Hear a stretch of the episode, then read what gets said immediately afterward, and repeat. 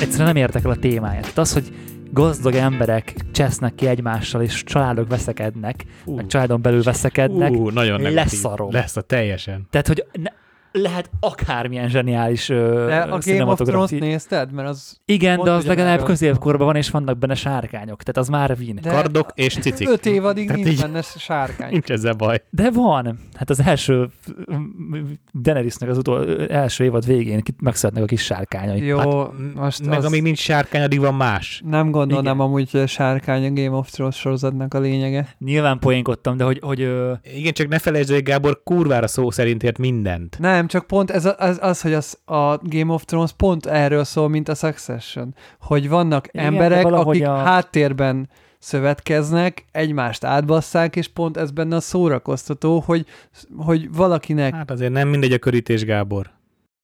Igen, tehát hogy Hát- lehet, hogy rá fog, lehet, hogy rá fog nézni, és majd mit egy év múlva felfedezem, hogy hú de jó, de van annyi más jó sorozat, most például elkezdtünk Verával a hétvégén egy újabb Apple TV sorozatot nézni, egyébként azó, azóta is a Ted Lasso-t azt így daráljuk, tehát az, amikor megjelenik, aznap nézzük. Én a- az Ez- csak izével hogy vagyok hajlandó, bár most már majdnem minden sorozatot egybe, tehát bevárom. Igen, sajnos úgy lenne jó, de mindegy, most a Ted Lasso mellé most elkezdődött az a, az a cím, hogy Silo, mint siló. Igen, hát azon is még most kezdődött, majd amikor vége, akkor megnézem. Két rész van eddig kín, egy ilyen posztapokaliptikus skifi sorozat. Vágjátok, mi ez a siló. Igen. Igen. És ezt, ezt egy földbe képzétek el, tehát be van ásva az egész siló a földbe, és igazán ott, ott él egy, egy társadalom, és nem mehetnek ki a, a kültérre. Hát én fontosan kapom a reklámokat a... Én is Ja, akkor vágod. Ja, jó. persze. És ö, megnéztük az első két részt, tök marha jó, és tök az alapkoncepció, és ugye most ezt, ezt is nézzük. Nem tudom, hogy, és, és most elhatároztam, hogy az összes ilyen klasszikus filmet kezd a Kubrick, uh, Space Odyssey, és, és stb. Nem láttad még azt a film? Úristen. Pedig adásban is volt egy-két éve. Tudom, hogy Úristen. Hát a Eyes Wide Shut, meg a Igen. meg ezek, hát az, meg Barry Lyndon, az is nagyon jó. Hát az összes Kubrick film gyakorlatilag csoda. Nekem van is a Kubrick könyvem, ugye a Tassanes Stanley Kubrick könyv, amiben az összes filmje fel van dolgozva verkfotókkal, meg leírásokkal, meg mindennel együtt. Nagyon jó. Én nagyon szeretem. Nekem szerintem talán a kedvenc rendezőm is Kubrick, mert annyira stílusos, meg annyira jó, és én ha- hajlamos vagyok, tudjátok erre, hogy ha megtalálok valami embert, akkor annak elkezdem a teljes munkásságát, és Kubrickkal is így volt, hogy hogy amikor elkezdtem nézni a filmjét, akkor így kb. egymás után daráltam, és fú, nagyon be tud húzni a hangulata. Úgyhogy most van más a terítéke, mint a Succession, de ez a Tripodcast 102. adása. Én Varga Menek vagyok. Én Láng Péter. Én pedig Lénárt Gábor. Az adást a Fujifilm, a Tripont és a Patreonosok támogatták. Egy, egyik barátom vett ö, PlayStation 5-öt, hogy játszon a Harry Potteres játékkal, és akkor így mentünk hozzájuk ö, beszélgetni így hétvégén, és akkor mondom, na mutasd már meg, milyen ez a játék, és akkor éppen kint volt, csinálta a koktélokat, és akkor így kérdeztük, hogy na akkor melyik, melyik karakterre, melyikkel lehet játszani, melyikkel lehet elindítani, és akkor mondja, hát a nem, Márdekárral, és így nézzünk, hogy ott van egymás mellett öt darab logó, de, de az melyik, tudod? Mert hogyha nem vagy benne ugye az összes ilyen potteres hülyeségbe, akkor fogalmad nincs, hogy az most a három logó közül, vagy a négy logó közül az melyik. Hát, nem, ha nem láttad a filmeket, inkább úgy mondanám, mert ugye a könyvben ez nincs lerajzolva. Hát de láttam a filmeket, csak én a filmeket tudod, hogy néztem meg a Harry Potter filmeket? Kétszeres sebességgel. Nem. Úgy néztem meg, hogy az első részt még gyerekként megnéztem, és utána így ráhagytam. És amikor már hat, mert, mert basszus három-négy évet várni egy izé következő részre, egyszerűen nem is érted, érzed az Inkább összefüggéseket. váltál tized az összes. Igen, És azt- Gábor nem csak a sorozatokat várja össze, de hanem az ilyen Igen. is, a Marvel is te a egyben Marvelt is egyben nézted, az a, amíg, amíg az Endgame-ig eljutottunk, azt megvártad? Nem, az Endgame-ig azt, nem, azt mindig moziban néztük az összeset. Az Endgame-ig. Endgame-ig bezárólag minden Marvelt a moziban néztünk. Én meg az Endgame után meg nem nézek Marvelt. Hát azóta én csak itthon nagyjából, és a Harry Pottert úgy néztük meg, hogy öcsémmel egyszer leültünk, és azt mondtuk, hogy jó, akkor nézzük meg a Harry Potter maratont, mert éppen nagy hype volt, mert akkor jött ki az utolsó rész. És akkor jó, akkor, akkor, akkor nyomjuk le az egészet egybe. És akkor megnéztük sorrendben az összeset kb. két nap alatt, úgy, hogy az utolsó részt, az utolsó utolsót, mert ugye két részre volt szedve, az utolsó részt azt még akkor adták moziba. És akkor úgy voltunk vele, hogy akkor itthon megnéztük az utolsó előttig, az összes Harry Pottert, és a legutolsót akkor ott a moziba fejeztük be. És egyébként tök jó volt, mert egyben nézve sokkal jobban látod az összefüggéseket, mint Persze. hogyha három évet vársz két epizód Nekem a között. könyvekkel volt ilyen élményem, én nagyon én irgalmatlan Harry Potter fan voltam, tehát a, azt szerintem- a negyedik résztől, tehát a negyedik könyv résztől ö, már úgy olvastam, hogy amikor megjelent a könyv, már vártam, hogy jelenjen meg a könyv, és akkor egyből olvastam, és később, és mit én, akkor voltam ilyen, tehát a negyedik részt azt alsós koromban olvastam, az, az, els, az előtte lévőket meg ugye negyedik, harmadik, negyedik osztályból olvashattam kb. Viszont gimi alatt is tehát többször újra olvastam az egész sorozatot, tehát ugye a hét, hét könyvet, Wow. És mit tudom, amikor milyen 17-18 évesen olvastam ugye nulláról újra az egészet, teljesen más élmény volt. Tehát uh-huh. a, már, mert elolvasni a könyveket is, tehát annyival, annyival jobban össze, tehát lát, amit mondtál, az összefüggéseket meglátod, hogy akkor már itt volt utalás arra, ami majd csak a hetedik legvégén derül ki. Mart, nagyon, nagyon jól össze van rakva szerintem. Hát meg én úgy vagyok vele, hogy egyben nézve viszont olyan, hogy oké, okay, hogy látod az összefüggéseket, viszont az van, hogy akkor tényleg csak egy egyszeri élmény, nem egy tíz éves élmény, Hát, igen. és emiatt olyan, mint mondjuk egy sorozatnak egy évadát megnézed, hogy utána Igen. gyorsan elfelejted, nem mész bele ilyen szinten a részletekbe, nem tudom megjegyezni, hogy melyik háznak mi a neve, meg mi a logója, meg mi a színe, rohadtul nem tudom ezeket. Ha már, mely, ha már melyik ház, meg milyen sztori, akkor a dűnébe is átcsapatunk, hogy milyen baszó trélere van. Hát de ott is, ott meg újra, ott is újra kell néznem, mert nem emlékszek Én azt egyáltalán. már rég újra néztem, Gábor. Hát én majd a második Mikor rész előtt megnézem. Muszáj lesz, muszáj lesz. Mert az egyébként ez egy film, csak kettészedve. Hát na, ez olyan másik, igen. E- Egyébként a trónok harcára még annyit szerettem volna, hogy mondtad Gábor, hogy az, az is gyakorlatilag arról szól, hogy a háttérben szövetkeznek emberek. A trónok harca szerintem azért volt jó, és azért volt jó nézni így nap végén, mert pontosan nem a napi, napi szart kaptad. Tehát, hogy ha, ha, ha mai korban mai korba helyezett gazdag emberek basznak ki egymással, a sorozatot nézel, akkor kicsit, kicsit úgy érzed kisemberként, hogy a fejed fölött történik egy csomó minden. A trónok harcában meg el tudtál ettől vonatkoztatni, tudtad, hogy nem jön a sárkány, meg, meg tényleg nem napi problémák, nem fognak lenyilazni az ebédnél, meg ilyenek. Viszont ennek van egy olyan vetülete, hogy én nagyon szeretem azt, a, amit te mondasz, hogy a fejed fölött történnek dolgok, hogy ebbe belelátni. Mert Belátsz. pont ugye ez, ez, ez az, amit mondjuk nagyon sokszor nem csak itthon, hanem nyilvánvalóan külföldön is a sötét szivarszóákban megbeszélt meetingekre nem Ez egy mítosz. látunk rá. Ez egy mítosz szerintem. Lehet, de mégis azért valahogy így a House of Cards, meg ez is, azért igen jól rámutat, hogy mondjuk itt is, hogy egy, egy, egy média birodalomnak a főnöke hogyan tudja mondjuk az elnököt presszionálni azáltal, hogy miről beszél a híradóban. Tehát, és ez abszolút valid. Uh-huh. Nem láttam egy részt a sorozatból, csak arra akartam reagálni, hogy miért, ami, amiért tudott a trónok harca jól működni, és miért nem érdekel szerintem egyikünket se Benedekkel a, ez annyira, vagy nem, nekem nem Szerintem amúgy a, egy átlagos sorozatnak ö, nem a témája a lényeg, hanem hogy hogyan van megvalósítva. És minden sorozatot egy mondatba le lehet írni, De kell egy viszont- kötődési pont, ami miatt elkezded De azt meg, nézni. ha elkezded, lehet, hogy megkapod. Ugye, tehát én én is sokszor félek egy-egy sorozattól, hogy á, nem érdekel ez a téma, de hogyha az első három-négy részen túl vagy, akkor utána vagy be, meg lehet állítani, és azt mondod, hogy nem nézed tovább, vagy be tud rántani nagyon. Velem ez történt a Ted Lasso kapcsán. Gábor évek óta mondogatta, hogy mennyire jó az a sorozat, és soha nem kezdtem el, mert ugye az is foci, tehát holnap szorom le a focit. Hát ez az. Ö, De nem arról e- szól valójában. Igen, és elkezdtük nézni Verával egyik, nem tudom, nem volt már éppen más nézni, és akkor ja, nézzük azt, mert többen mondták, hogy nézzük, és elkezdtük, és azóta óriás fanok vagyunk, mert nem, nem a fociról szól. Hát ez És, az. és rohadt jól meg van valósítva, hogy lehet, hogy majd a Success, Succession is ez lesz, de hát ezt majd nekem kell ugye felfedezni. Viszont ugye már említette a Gábor a podcastet, akkor mondjuk már rendesen, hogy mi ez, mert nekem tökre tetszett, hogy a Gábor, Gábor is meghallgatott már két részt, hát ha más, mást is érdekel, Így keressetek rá Spotify-on, hogy P-O-T-T Cast. Tehát, hogy a...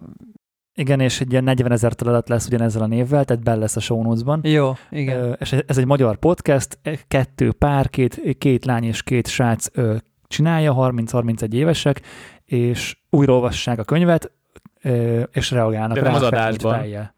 Nem, nem, nem, csak az a adásban csak... halljuk. Hát az van, hogy halljuk, egy igen. epizód, mondjuk egy vagy két fejezetet dolgoz Igen. fel, és akkor előre tudod, hogy neked kb. mennyit kell olvasni ahhoz, hogy az adást meg tud hallgatni, és akkor ha velük akarsz együtt menni, akkor még meg elolvasod az első fejezetet, meghallgatod az első részt. És ez Jó, hát ez engem teljesen el fog kerülni, mert én már felnőttként találkoztam a Harry Potterrel, és én csak csajok miatt néztem a filmeket, tehát és az is csak, ott is csak a film végét vártam, megmondom őszintén.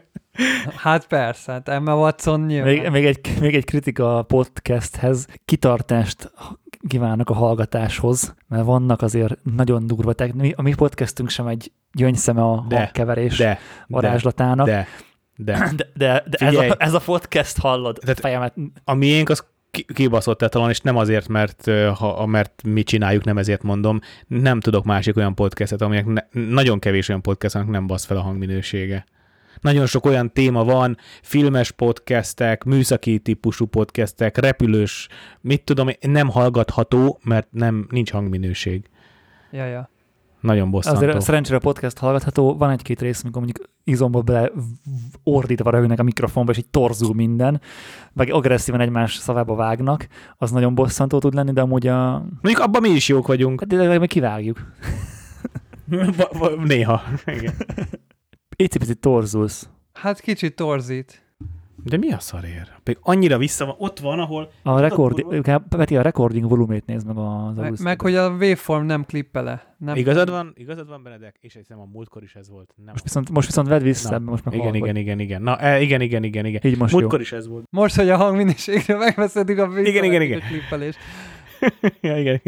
Másik podcast, amit nagyon várok, az a Vopcast Nánásival. Uh, az már kijött Pont- akkor, amikor ez az adás? az elő, nem jött ki, mert majd technikai nehézség van, legalábbis a valamelyik... De valamelyik ez az adás, amikor kijön, akkor már lehet, hogy kijött, nem? Akkor már lehet, nem tudom. De amikor, vesz, amikor fölvesszük, akkor még nem jött Akkor ki, még mert nem van valami jött technikai nehézség, és hát gyakorlatilag pont az előző adásunkban, amikor említettük Nánásit, utána láttam gyakorlatilag még este, hogy hogy Igen, Nánásit aztán másnap vagy harmadnap, Kurva jó. amikor megjelent az adás. Után. nagyon kíváncsi. Kíváncsi leszek. Jó, de mondjuk valószínűleg érdekes lesz. Tehát valószínűleg érdekes lesz. Biztos, hogy érdekes lesz. És ha már podcasteket ajánlunk, akkor aki esetleg nézi a succession vagy már nézte, és újra át akarja jönni ezeket az élményeket nagyon jó, nagyon vicces, nagyon szórakoztató formában, annak a Suck Off podcastet nagyon-nagyon ajánlom.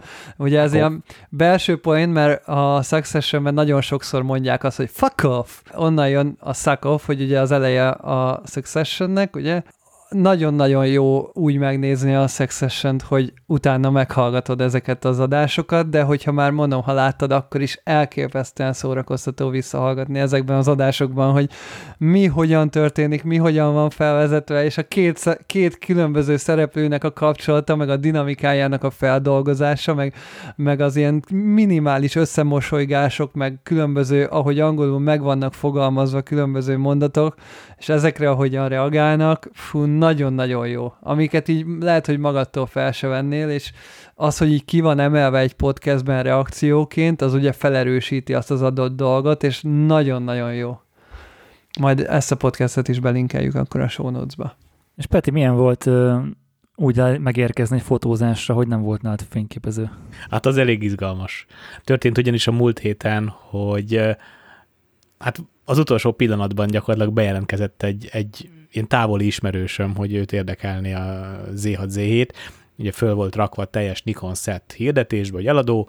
Egy-két érdeklődő jött, de hogy nagyon komoly nem. Volt, aki fűnyíróra cserélte volna, meg ilyesmi, velük annyira nem foglalkoztam volna. Nem, eh, tényleg konkrétan fűnyíró nem volt, valami nagyon furcsaság volt. Boiler? Ne, valami hasonló egyébként, igen. Tehát, hogy adott volna pénzt is, de hogy ja, ja, meg, izé, meg régi bicikli, meg ilyenek voltak, teljesen fura, mindegy.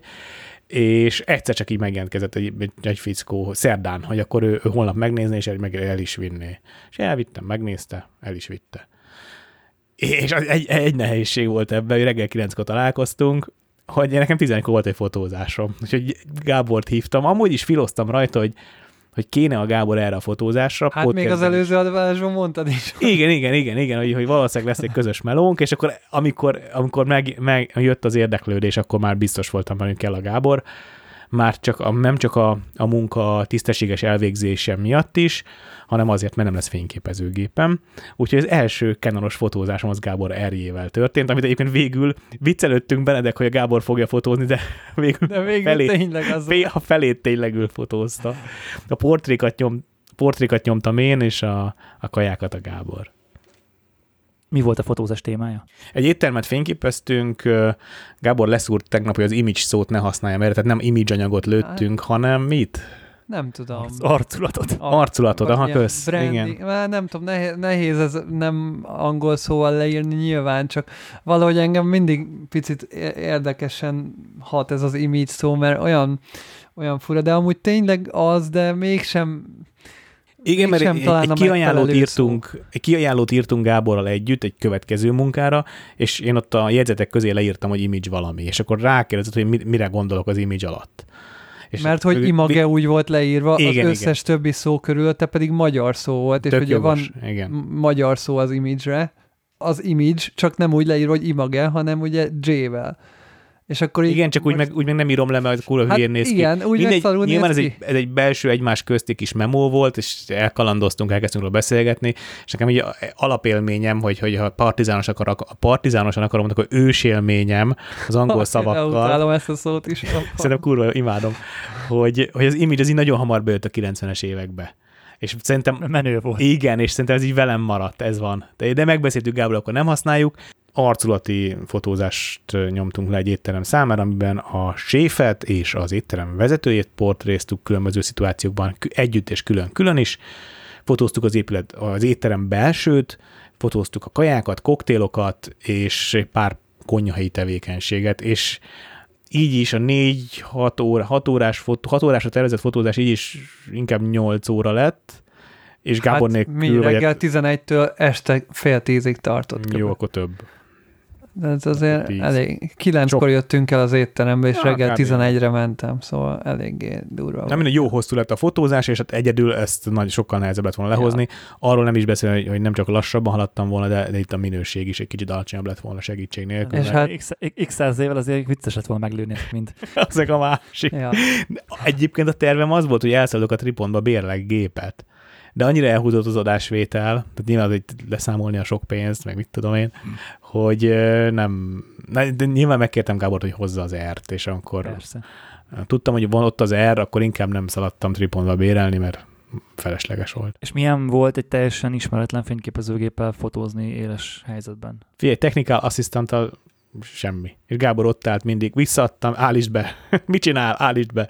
És így, így baromi egyszerű. Tehát gyakorlatilag, Hm. meg, meg az R eléggé intuitív. Majd a Canon rendszer eléggé intuitív. Ha jól van beállítva, ha nem kell azzal küzdened, hogy, hogy melyik gomb mit csinál, és végül is csak exponálnod kell, meg komponálnod, akkor az a világ legegyszerűbb dolga.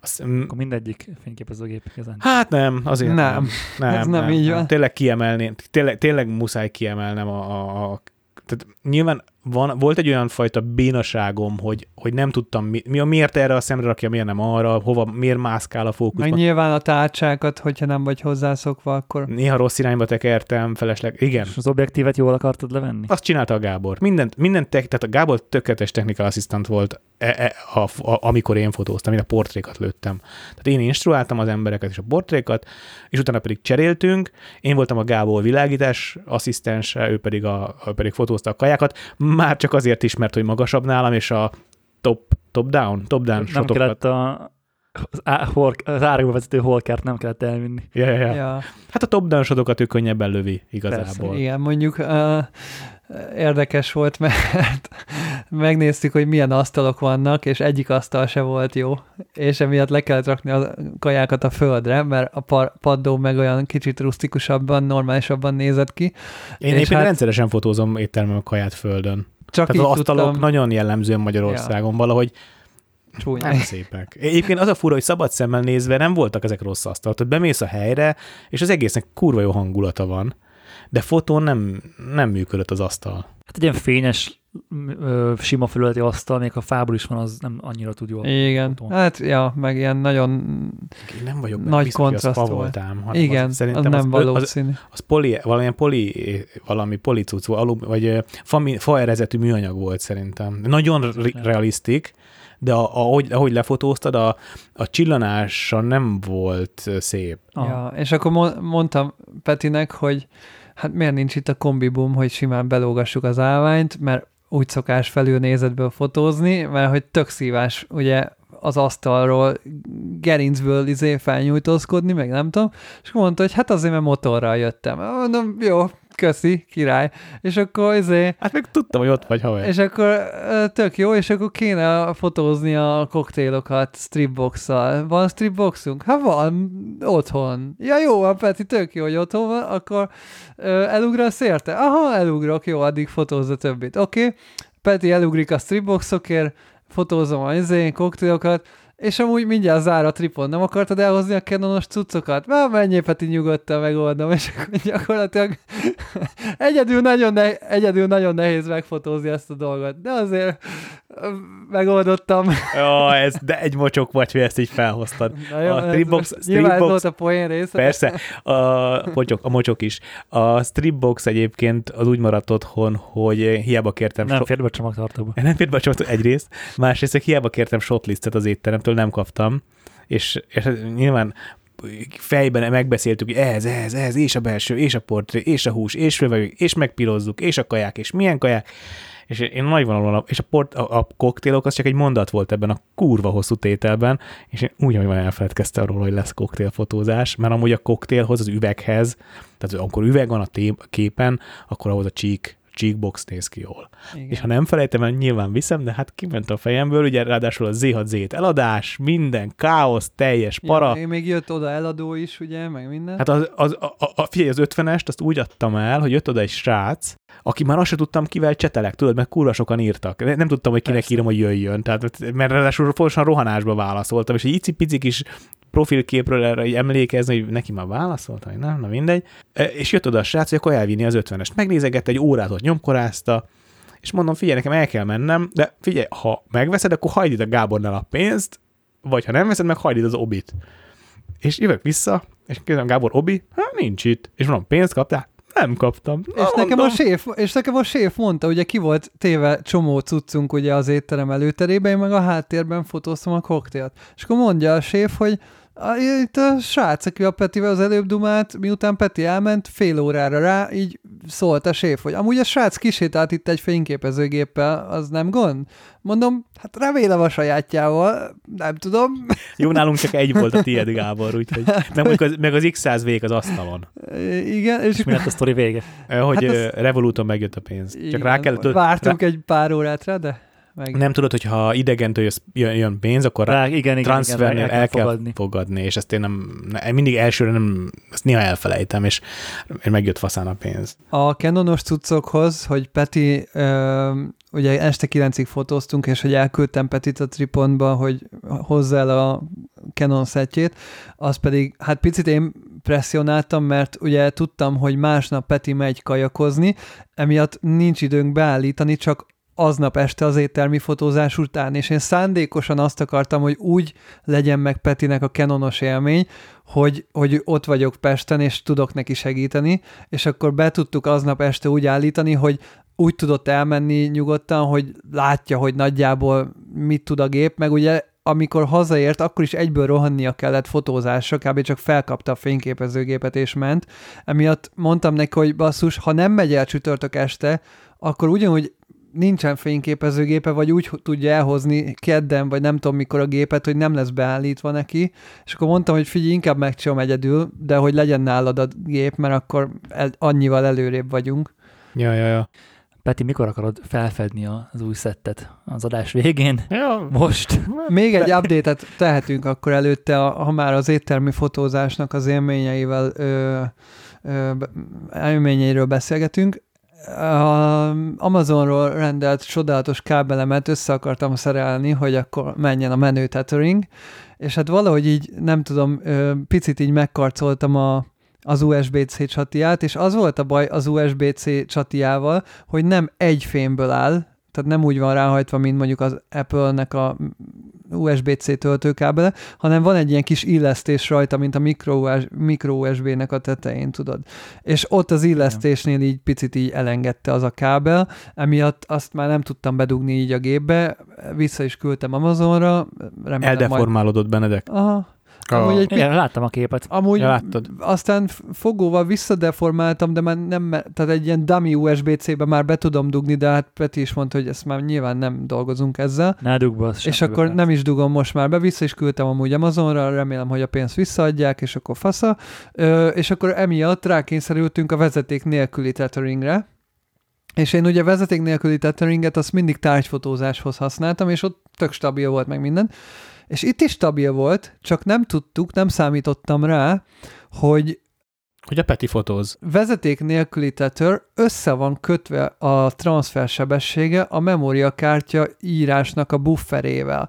És az volt a baj, hogy ha mondjuk Peti nyomott egy nagyobb sorozatot portré esetén, akkor a buffer csak olyan lassan tudott visszatölteni a fényképezőgépen, amilyen gyorsan átment a transfer a, fény- a számítógépre a vezeték nélkül. Hát, Emiatt ki. sokszor akár 5-6 másodpercet kellett várni arra, hogy egy kép kiürüljön a bufferből. Normál esetben meg tudod tudod. Ilyenkor a modellnek a mikrorezdüléseivel mi lett? Nem, hát kikapcsoltuk a vezeték, kikapcsoltuk a tetheringet, aztán Hát meg, meg a kamerán, kamerán meg, volt. volt. Kamerán meg voltak a képek. Az, az nem tudtad használni közben a gépet. Dehogy nem. Értem. A canon lehet? Nem, hát lelassította, amikor a buffer betelt, és akkor kapcsoltuk ki, és ott azonnal az a durva, hogy amint kikapcsoltam a wifi-t a számítógépen, azonnal ugye betelt a buffer, és újra lehetett lőni ezerrel, és a memóriakártya mindenképp ott maradt. Tehát ez, ez tökéletesen stabil. Azt próbálgattuk Petivel is, vagy Peti is próbálgatta aztán a tetherkábelt, hogy a Canon ilyen szempontból nagyon stabil, hogyha kihúzod a kábelt, bedugod, azonnal újra helyreáll, és tökéletesen jól működik. Tehát, hogy... Hát a, a, Nikon, a Nikon rendszerem koporsójába egyébként két esemény vert be két utolsó szöget.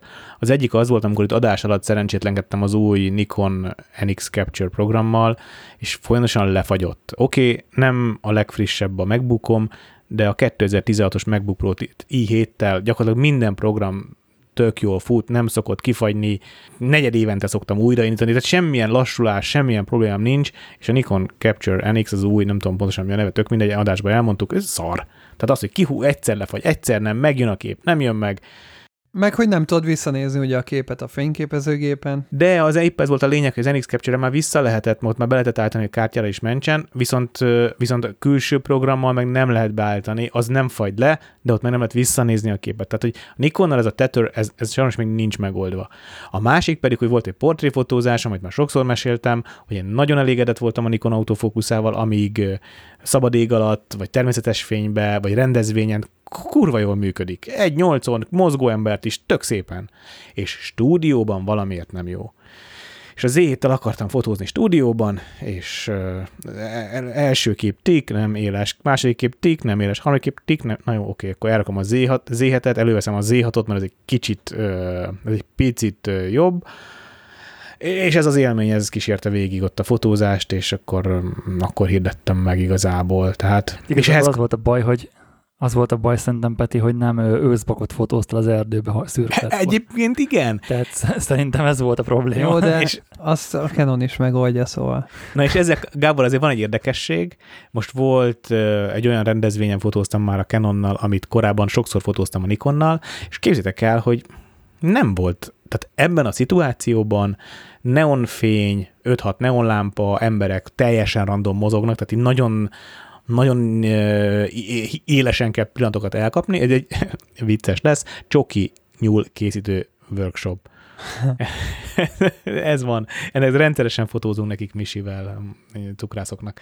És és ez egy nehéz dolog, mert tudod, egyszer innen nyúl a csukihoz, egyszer onnan nyúl a csukihoz, meg ott mozognak össze-vissza, viszonylag gyorsan történik sok minden kis helyen, és nem, nem, tehát nem volt, tehát ha ott próbáltam volna ki a Nikon utána a canon akkor nem lett volna átütő, tehát akkor nem lett volna igazából nagy különbség.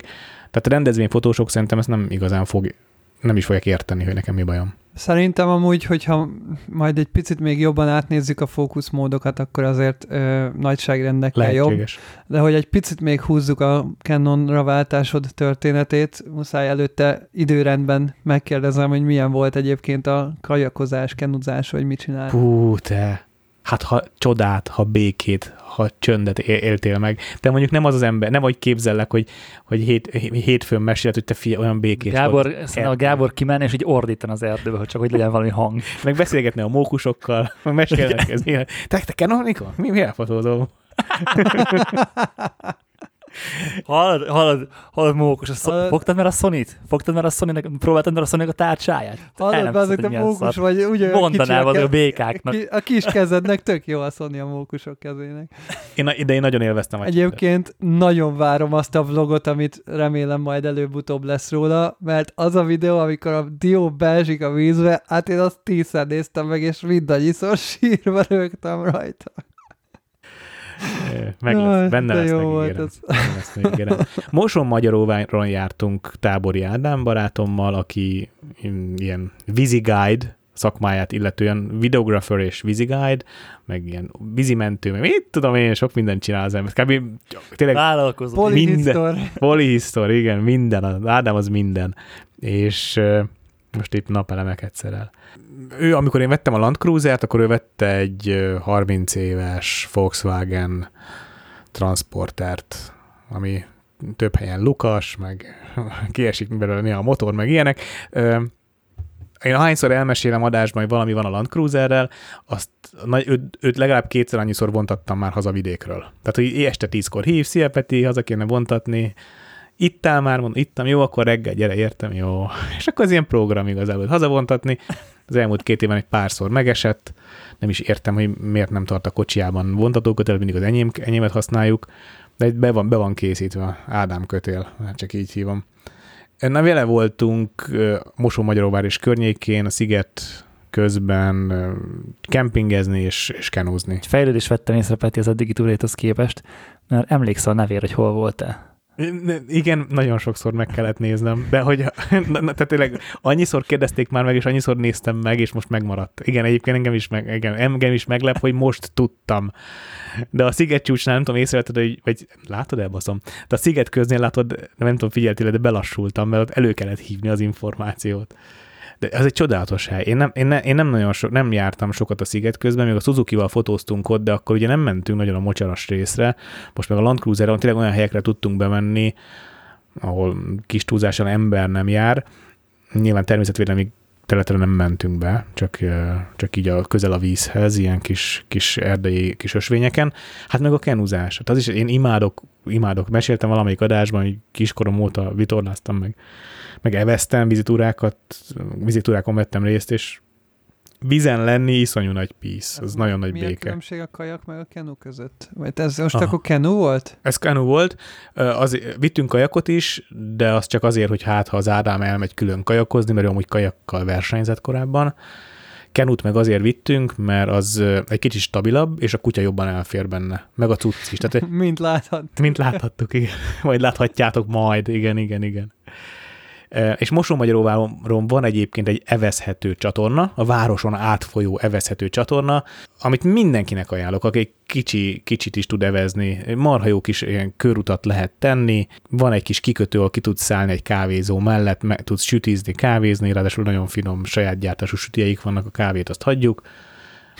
Velence bekaphatja, Jó, Velence nulla. Téged egyszer- nehéz meggyőzni kávéról. Nehéz, nehéz. De nem tényleg, tényleg vacak a kávé. De a sütik azok nagyon finomak voltak, meg az egész olyan, hogy, hogy minden egyes folyó kanyarulat után így tátott szájjal álltam, hogy ezt nem hiszem el, hogy ez Magyarországon van, és nem hiszem el, hogy ezt 40 éves koromban kell ezzel szembesülnöm, hogy ilyen Magyarországon van.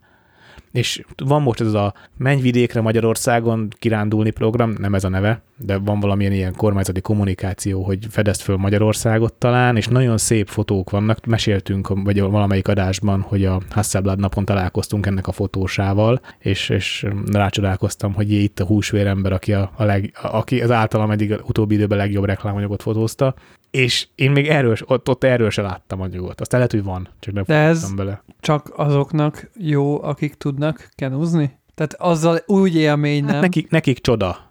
Igen, úgy igazán élmény. Hogyha végig tudsz menni ott Moson, így. Magyaróvár, igen, Tehát, úgy ugye most oda mész egy autóval, azon sokra nem mész. Hát jó, de de csak van mindenkinek egy haverja, aki tud kenúzni, érted? Hát, meg meg kenu... mindenkinek van szerintem három. Meg a- minden háztartásban legyen négy kenu, meg öt kajak, nem? Csak azért, hogy just Hát in case. én, én nagyon régóta akarok venni két személyes Hát kajakot, gondoltam. vagy négy személyes kenút. Szerintem, szerintem abban a lakásban csak ez hiányzik most már.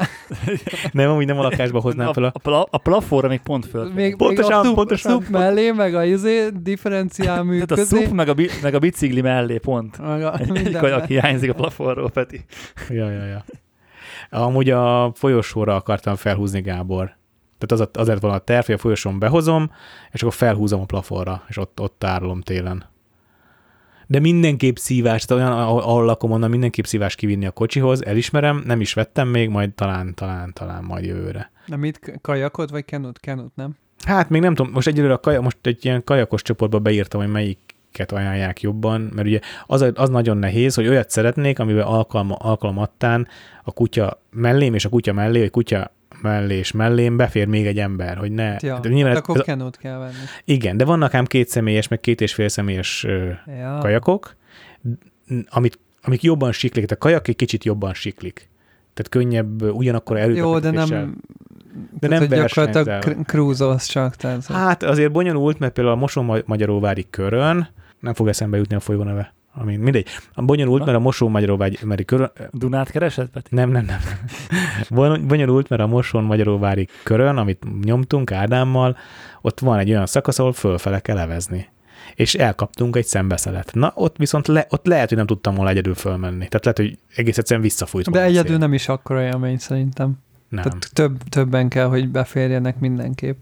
persze. Kette, Tehát ez ki- ketten legalább. Így, így, így. És van egy olyan folyószakasz, Instán talán volt róla, ja, élőztem Instán tényleg, az talán fönn is van, hogy hogy egy ilyen régi malom alatt átvisz a folyó, és van egy ilyen kis csobogó, elképesztően romantikus, valami tátott szájjal, elfáradtam a csodálkozásba, annyira gyönyörű.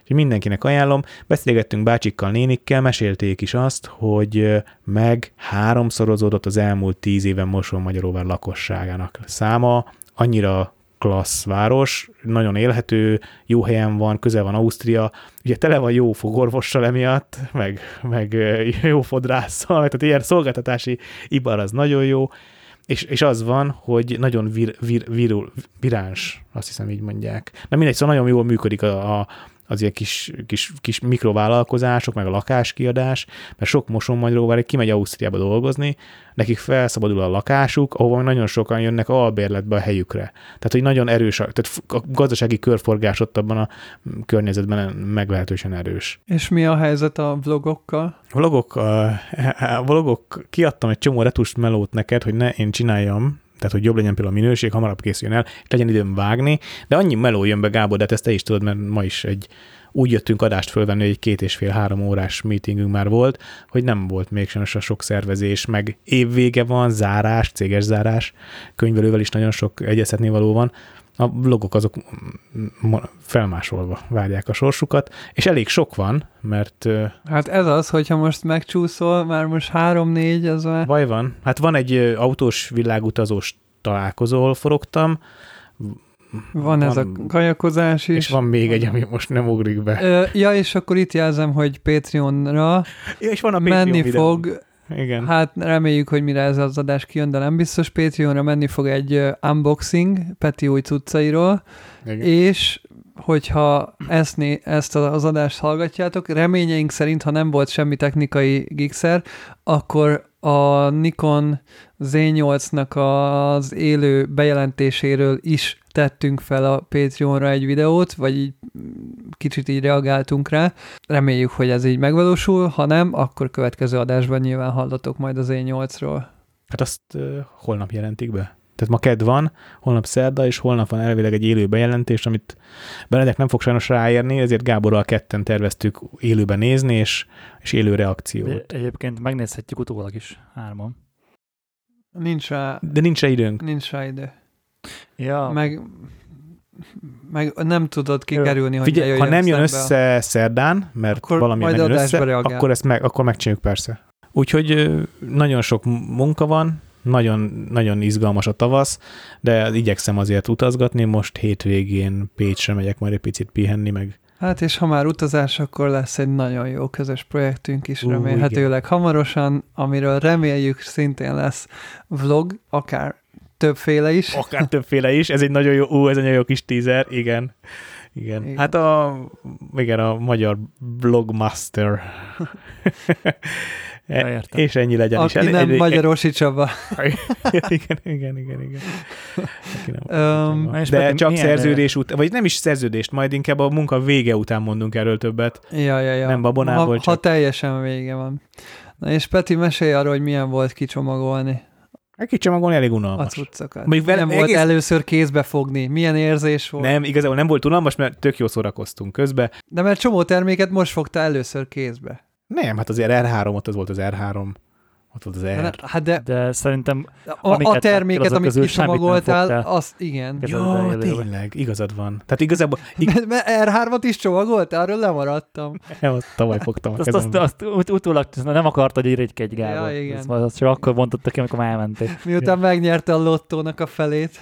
Ja. Azt nem te nyerted meg? Úgy volt. Én a másik felét. Ja, jó, akkor minden rendben. akkor jó. Akkor megnyugodtam. Igen, ugye úgy vettem, úgy vettem az R6-2-t három obival, 15-35-tel, 51-2-vel és 85-1-2-vel, hogy soha egyiket se fogtam, nem próbáltam, csak és kizárólag a Tripodcast hallgatása során szerzett Canonos benyomásaimat fordítottam vásárlási lázba. Csodálom, hogy nem lájkát vettél. Tripodcast alapján a Canon az nem a legelőrébb van sorolva sajnos. Mert mindig vannak ilyen fennhangok. Az van Benedek, hogy a Canon promóció itt a jobb, Ja. kicsit hangosabb. Tehát kicsit De hangosabb volt. Jó, hát nem tudok, nem tudok versenyezni Gábor. Nem is lehet. Én Nem is lehet. a- alig szoktam promózni a canon Mi lenne, ha promóznád? Hát majd, ha fizetnek, meglátod. És Peti, nekem egy kérdésem van igazániból, hogy bicepszed fejlődötte már az 51-2 és az 81-2 súlya alatt. Nehezebb a rendszer, igen. Igen. Nem is az a nagyon nehéz vele, hogy nehezebb a súlya, mert azért volt a Nikonhoz is 7200. Inkább az nagyon fura, hogy nehezebben férek el a táskámban. Tehát a, a Nikonnál a 17-28 nagyon kis kompakt volt. Gyakorlatilag a 17-28, a 35-1.8, az 51-8, 85-1.8 nagyjából egyforma méretű objektívek, kis eltéréssel. Nagyon hasonló súlyú, nagyon hasonló méretű obik. És egy nagyon-nagyon fontos dolog, hogy meg lehet fogni őket egy kézzel. Na most a Canon 85 1.2-t sokkal neccesebben fogod meg egy kézzel, és ez a rendezvény közbeni objektív cserét azért eléggé megnehezíti. Kétszer meggondolt, hogy jobbit cserélje. Elég vastag, ugye? Nem tudod, nem objektív. tudsz olyan kényelmesen, nekem kicsi hozzá a kezem, egy kosaras kéz, ez biztos jobban megoldja. Egész egyszerűen a, a, akkora az íve az objektívnek, hogy nem tudod olyan kényelmesen így rá, nem tudsz olyan jól ráfogni, és kicsit így Tegyél rá egy ilyen gumi... ö, Igen, az arra jó, hogy lecsúszik. Attól félek. Tehát a legjobb... Adná a grippet kicsit neki. Nem akarok rátenni semmit, figyelj, ez egy túl... Egy nagy izé, piros kenonos ilyen izé, gumikarkötő, tudod, az ilyen promóciós rendezvényeken azt szokták rárakni. Kulacsokhoz lehet venni ilyen gumifület. Egy olyat tegyél rá, és akkor a, Na, az jó. vagy egy karabinert, vagy nem tudom. Ami, ami nagyon tetszik mind a három elles optikában, hogy a napellenzőjük az nem csak bajonetzáras, hanem van egy ilyen kis release pöcök. Tehát nem tud véletlenül lejönni. A Nikonnál nagyon zavart az, hogy ráadásul viszonylag puhán jött le a napellenzőjük, tehát hogyha a napellenzőnél fogva akartad elforgatni az optikát, akkor az, az, az simán lefordult a napellenző, és az optika meg ott maradt a helyén. Most mind a három Canon obi az olyan, hogy lokkolva van rajta a napellenző, úgyhogy a napellenző segít egy picit fogni az obit. Ha nem is annál fogva fogom, mert azért az para, de hogy segít kicsit bele tud akadni a kezed, rá tudsz ott fogni, az mondjuk nagy segítség. Maga, maga az egész rendszer annyira kényelmes, hát azt képzeld el, hogy visszajöttem a, a kenuzásból. Másnap meló, föltöltöttem az aksikat, és portréfotózás. Most nyilván a világítással nem volt gond, az ugyanúgy működik. Az mondjuk egy kicsit elgondolkodott, hogy este tízkor, hogy basszus, nekem még el kell mennem venni Godox Canonos kioldót, mert bár középérintkezővel elsül valószínűleg a Nikon, de nem akarom az ügyfélőt ezt, tehát nem akarok felsülni vele. De a Godox nem, tehát hogy pont ez a lényeg, hogy a középérintkezővel egy vakut el tud sütni, de maga a kioldó sajnos a Godox rendszerében úgy kapcsolódik, hogy sajnos például ezért vannak különböző gyárt állítmányú ö, kioldók, mert én sem tudom sajnos a Canonos kioldót rárakni az X100V tetejére és kioldani vele a Godox vakuimat. Hiába középérintkező az infót átadja, de nem elég, Villanás nem infót elég átadja. infót. Igen. És hogyha ráraksz egy Tehát, vakut, tehát akkor persze. elvillantani el tudod. Hát csak a kioldó nem villant, tehát azzal meg nem vagy előrébb. A kioldó ne is Ja. villanjon. Hát mert hogy a kioldónak csomó más infót is át kell adnia a vádnak. Vakú teljesítmény. De, de na várjál, tehát hogy a, gondolom ezeket a vakukat lehet vakuról is vezérelni. Tehát hogy az értékét a vakutest is be tudod állítani. Persze, persze. És azt se tudja megcsinálni ez a Nem, kioldó, Nem tudja hogy sajnos. csak pusztán elvillantja a manuálba. Hát a vakut. legalábbis a Canon nem tudja. Én, én ezzel biztos vagyok, hogy a Canon, nos kioldó nem tudja azt megcsinálni, hogy ráteszem a Canonos kioldót a Fujimnak a tetejére, és nem tudom kioldani vele a Godox vakumat. De Én simán egy Semmilyen egy módban. nem tudom sehogy. Azt meg tudom csinálni, hogyha rárakom a Godox rendszervakumot a Fuji tetejére, és manuálisan beállítom a rendszervakun, hogy hogy villanjon, akkor el tudja villantani. Hát De maga a kioldó az valamiért nem adja át azokat az infókat, csak maximum, Ez fura. tehát hogy igen, ez fura, de de hát nem, nem próbáltam ki, van. Nem próbáltam ki, mert nem akartam kockáztatni, inkább elvet, elmentem és megvettem a kioldót, és úgy mentem a melóba bőven időben érkezve, mert délután egykor volt a fotózás, és 11-re már ott voltam, mindent szépen összeraktam, és gyakorlatilag úgy volt egy éles melóm az R62-vel, hogy soha egyet nem kattintottam. Jó, a szobában, meg akkor Gábor mutogatta, de hát azért pár órát előtte, szántunk rá este, igen, egy Igen, igen, de de, hát amúgy- hullafáradtan nyilván. Igen, de soha előtte nem fotóztam vele kutyát se, macskát se, faleveleket se, semmit, és tökéletesen működött, sőt, még azt is megriszkíroztam vele, de képzeld el, hogy mondom, húzzunk 21-re lapot, hát én tet- tetőrrel fogok fotózni, csak azért is. És utolsó még letöltöttem a Canonnak a tetőr apját, minden teljesen egyértelmű, kábel bedug, connect to the camera, bum, és működik, és megjelenik a kép, és minden fasza, minden fasza. Annyira smooth módon működött minden úgy, ahogy kell, és tényleg ezt hallgattuk Gábortól az elmúlt három évben. Hát ebben igaza volt, na. Meg amikor belenéztél a keresőbe legelőször az R62-be, Ez kedvenced. Ö, de én is, mert hogy a 120 FPS-es kereső nagy előrelépés a 60 után. És az E62-ben meg az R-ben is 60 FPS van, és bár megap, ugyanaz a három... Z6-ban nem száz? Nem. Szerintem 60. És bár felbontásra ugyanaz, de a 120 FPS annyival smoothabb élményt ad, és annyival életszerűbb lesz valahogy a, a kép, ugye, hogy gyorsabban tud reagálni a, a kereső, meg a keresőkép ugye jobban reagál a mozgásodra, hogy, hogy egyszerűen sokkal közelebb van ahhoz, mint hogyha átnéznél a kamerán tényleg. Annyit mondok csak a keresőről, hogy nehéz eldönteni, hogy, hogy keresőt nézel vagy átnézel egy üvegen. Nagyon élő, nagyon responsív, a kamera rángatására, a jobbra-balra rángatod. Tudod, a GFX-nél van egy ilyen, hogy kicsit elkenődik a kép például a kurva nagy szenzor miatt. Itt semmi. Tehát annyira gyors, tik, tik, tik. Nagyon, nagyon gyors. És az a durva, hogy a R6-2-nek ö, a EVF felbontása az 3,7 millió pixel, míg az R5-nek 5,8 millió, tehát ott még nem csak, hogy a 120 FPS van meg az R5-ben, hanem még majdnem duplája a felbontás is, tehát az még jobban az, hogy egyébként kevés a különbséget ér- érzékelek a felbontásban, sokkal nagyobb különbséget érzékelek a, az FPS-nél, Sokat számít. az R6-2-nek az, F, az LVF-je tökéletes szerintem. Meg ugye a felbontás az egy bizonyos szint után már majdnem, hogy mindegy. Tehát már a, Igen.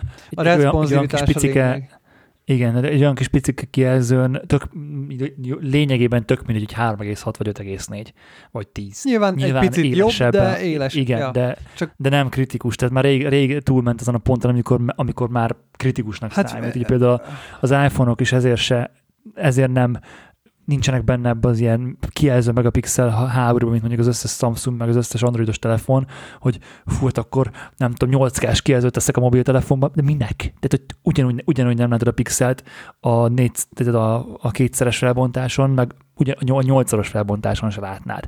Tehát, hogy és csak, és csak fölösleges processzorenergiát pazarolsz vele konkrétan. Hát én, aki valamilyen szinten még ez előtt áll, hogy ezt a generációváltást meglépjem, mert nekem jelenleg egyelőre pénzügyileg is, meg minőségben is tök oké az erre, arra, amit csinálok, de bőven-bőven elgondolkodnék most, hogy R5 versus R6-2, mert nem érzem, hogy az R5 megéri a kétszeres árat, mert ha ott beleszámolom a memóriakártya árát is, meg mindent, és hogy éppen, hogy annyival tud többet, hogy picit nagyobb a felbontás, de az R6.2-ben már felfedeztünk olyan újabb funkciókat, amik az R5-ben nincsenek benne, meg az R6-ban sincsenek, és lehet, hogy firmware-rel korrigálható lenne, csak ugye a firmware frissítést az, az nem, fog nem igazán csinálja, sem a Sony, sem a Canon, sem a Nikon mostanában már, eléggé leszoktak róla, és annyira nagyon jó gép lett ez az R6-2, hogy komolyan nagyon durván megjött a kedvem hozzá, hogy, hogy, hogy erre kéne váltanom, vagy venni az R mellé egyet, vagy valami. De volt is egy komment a csoportban, a Tripodcast Community csoportban, hogy nem emlékszem sajnos, hogy ki, ki írta, de hogy a valamelyik, hogy mely, melyik Canon-t vegyünk poszt alatt, hogy, hogy nem biztos, hogy az R5 a jó megoldás. Tehát, hogy attól, hogy az a legdrágább Canon, attól még nem biztos, hogy ez neked kell. Mert például az R6 II, Mark 2 az sebességben, responsivitásban jobb. Nyilván izóban is valószínűleg jobb, mint az R5, és és nem egyáltalán nem biztos, hogy, hát, ez hogy azért, durva. mert hogy 40 vagy 50 megapixel az R5, azért az neked nem jobb, kell. és kell. De nem Igen. kell. Az izója is hallod, én, én, én kipróbáltam ilyen az, hogy ott így izó 100 ezer, és izé full, full, full sötétben. Itt a szobában? Aha, Még aha éjszaka? Full, full sötétben kipróbáltam éjszaka, és hallod, a teljes sötétségben is megtalálta úgy a fókuszt, hogy két másodperces záridőt ki tudtam tartani az IBIS-szel, 100 ezeren, és full éjszaka a teljes sötétségbe csinált olyan képet, hogy így normálisan látszódott a, a, az Expo kb. És azért az ú, nagyon durva. Egy, egy, nyilván F1-2, ISO 100 ezer, meg másfél-két másodperces Expo, és de nagyon kemény. Éppen az, egy F, az F1-2 az nagyon durva. Tehát nagyon durva. Annyira szép tere van tőle a képnek, viszont életveszélyes használni közeli port. Tehát ez, ez, hogy majd egy középformátumos mosást fog kap, nem fog kapni. Tehát az középformátum, az nagy szenzor kell, hogy olyan mosást Mert kap. Az nem, nem tudod... Meg ez nem mos. Tehát nem a mosás. Tehát a középformátum, meg a nagyformátumnál sosem a mosás vitt el a képnek a karakterisztikáját, hanem a kompresszió, meg a, meg a, meg a, meg a tere, tehát a, a 3D, hogy hogy képzi le a 3D hát nyilván teret hozzá a, a mert egy, nyilván egy Persze. nagyobb gyújtótávolságú az más, hogy ö, képezi le a, így van. az átmeneteket az ugye egy... az éles és nem éles tartomány között, és pont ez a baj, hogy egy 35 mm-es szenzorra, ha közelmész az emberhez, hogy ugyanazt az háttérmosást érdel, mint ö, nagyobb formátumon, akkor ott ugye sokkal kisebb, vékonyabb lesz a mélységélességed. Míg hogyha távolabb mész, ugye, és rázumolsz, vagy egy nagyobb gyújtótávolságú objektívvel fotózol, de nagyobb formátumra, tehát a képkivágásod megmarad, de a gyújtótávolságod megnő, azáltal az élességi tartományod is megnő, mert távolabb mentél, ugye, az alanytól, viszont pontosan amiatt, hogy ö, egyéb dolgok megnőttek, tényleg a szenzorméret, meg ilyesmi, úgy megkapod ugyanazt a háttérmosást, csak ugye például nem lesz elmosott az orra az alanynak. És ez, ezek a nagy különbségek, hogy nyilván el tudod mosni ugye azt a hátteret 35 millin, csak akkor elmosod jobban a fülét meg az orrát mondjuk az embernek. Amit még így kiemelek, és ilyen első benyomás, és nagyon élvezem, hogy ez a, ez a Canon rendszer tényleg nagyon támogatja azt, amit én most csinálok. Nagyon hiányzott a nagylátó, és a 15-tel megkapom. 15-35 elképesztő jó és az még nem is olyan nagy, teljesen jól kezelhető, imádom, kurva jó. Ott van most a közeledbe az Nincs sajnos el van rakva a páncélba. A, az 50-es, na, a, szerettem a Canon Na, az meg, már, már, már, már, már. Szerettem a Nikonnak az 50-esét, meg az egész sorát. Kurva jók azok az obik szerintem. Az S-Line obik azok rohadt jók. De nincs olyan karaktere, mint ennek. Tényleg nincs. Nagyon nem, precíz. Az nekem is nagy problémám volt a Nikonnal, és azért, azért is nem vettem egy ö, fixet se a Nikonra, mert egyszerűen egy full steril ilyen me. Tehát jó, meg szép, meg lehet vele fotózni, meg nyilván tök, tök, tudsz vele gyönyörű képeket készíteni, Saloktól de, de ilyen lelketlen kicsit. Igen. Tehát ilyen, Valami ilyen fura. Igen. És ezek az 50-esnek van karaktere, és amivel nagyon támogat, ugye elsősorban portrékat és kaját fotózom mostanában, meg ez is ez a nagy szerelmem, a, a, a, te, a az ilyen action természet. Tehát amit nagyon szeretnék még csinálni, portré, kaja, meg ilyen hegymászós sztorik, ilyen magyar Jimmy Chin, azt még nagyon csinál, de az már öreg vagyok, tehát most nem fognak kiállni hegyet mászni. De, de az úgy még benne van. Hogy, hogy nagyon jó az 50-esnek, és a 85-ösnek is nagyon jó a közelpontja. És, és a kaja fotózásnál nem kell, igazából valószínűleg nem lesz szükségem makróra, ha csak nem kell kaja makrót lőni, de arra meg tényleg ott van egy EFS adapterrel, egy régi százas és tökéletes. Meg mondom, még, ugye most nincs telém, egy 135 per 2-t szeretnék majd venni, hogyha anyagilag majd ott, ott tartok, de egyelőre azt hiszem, hogy nem fog hiányozni. Majd bérlek a, a, a Triponból addig Tamron 7200-at, ha kell, teleobjektív. Azt is EFS-re gondoltam, Be, hát a, ré... 135 F2. Hát az a régi. 8-as az RF. Igen, a régi 135 per 2-t gondoltam én. Egy millió Mert- kettőt az RF 135 1.8-ra, az kicsit húzós. Főleg, hogy a 85 1.2 mellett nem igazán. És a, Megvenném azt inkább Gábor, Nyilván, hogyha lenne rá, Hogy- akkor, hogy- akkor hogy azért képes nyilván kivenne megvásárolni. 135 F2-t, ha ott az 1.8.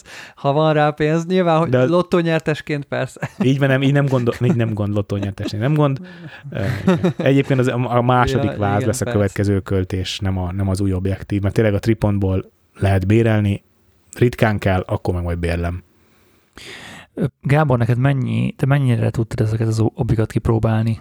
Az 51-2-t, meg a 81-2-t? Ö, kevésbé. Tök érdekes, hogy miután beállítottuk a gépet, én másnap elmentem fotózni rendezvényt, és ö, amíg Peti kenúzott, én ö, hát nem várt rendezvény volt, vagy nem is másnap lehet, hogy szombaton, de az a lényeg, hogy 15-35-öst elvittem, mert egy-két obival szerettem volna az egészet megoldani, és elvittem az 50-est, meg a 15-35-öst, mert egy ilyen kis fixált eseményt kellett De lefotóznom. már az én 50-esemet, mert a sajátodat? A sajátomat. Aha.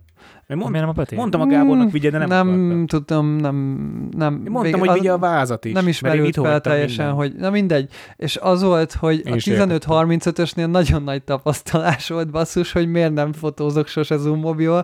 Hát basszus, végig 15 millivel fotóztam Hát ez kb. így van, igen. És így figyelnem kellett konkrétan arra, hogy hát de, de álljak már távolabb, és zoomoljak már ki egy picit, mert közel mentem, és tudod, így utólag nézem, hogy nem utólag, nyilván néztem a ki, kijelzőn, hogy basszus, itt minden torzó, mint az állat, de ugye jó a torzítás az objekt, tehát nem veszed észre, csak az, hogy kurva közel vagy, és tökre minden kényelmesen benne hát minek menjek távolabb, hát minden benne van a képben, aminek kell. És aztán nyilván utólag észreveszed, hogy hú, azért a 15 millió az eléggé tág, meg izé, bizonyos karaktere van annak a, a, a gyújtótávolságnak, és hogy alapvetően nem lenne rossz, hogyha picit így, tudod, így meg lenne ez fordítva, hogy 35-től indul, és akkor 35-nél vagy befixálva, és csak akkor mész visszafelé, hogyha nagyon nem férsz el a képbe. Hogy inversbe, tehát hogy a 35-nél a legkisebb az objektív, arra Hát igen, gondolsz. igen, igen. Mert vagy valahogy Jaj. ösztönösen az ember összecsukva akarja használni az Igen. obit, és akkor az 15 millim van. Hát én meg halmozottan is hátrányos vagyok ebből a szempontból, én rossz irányba zoomolok folyamatosan.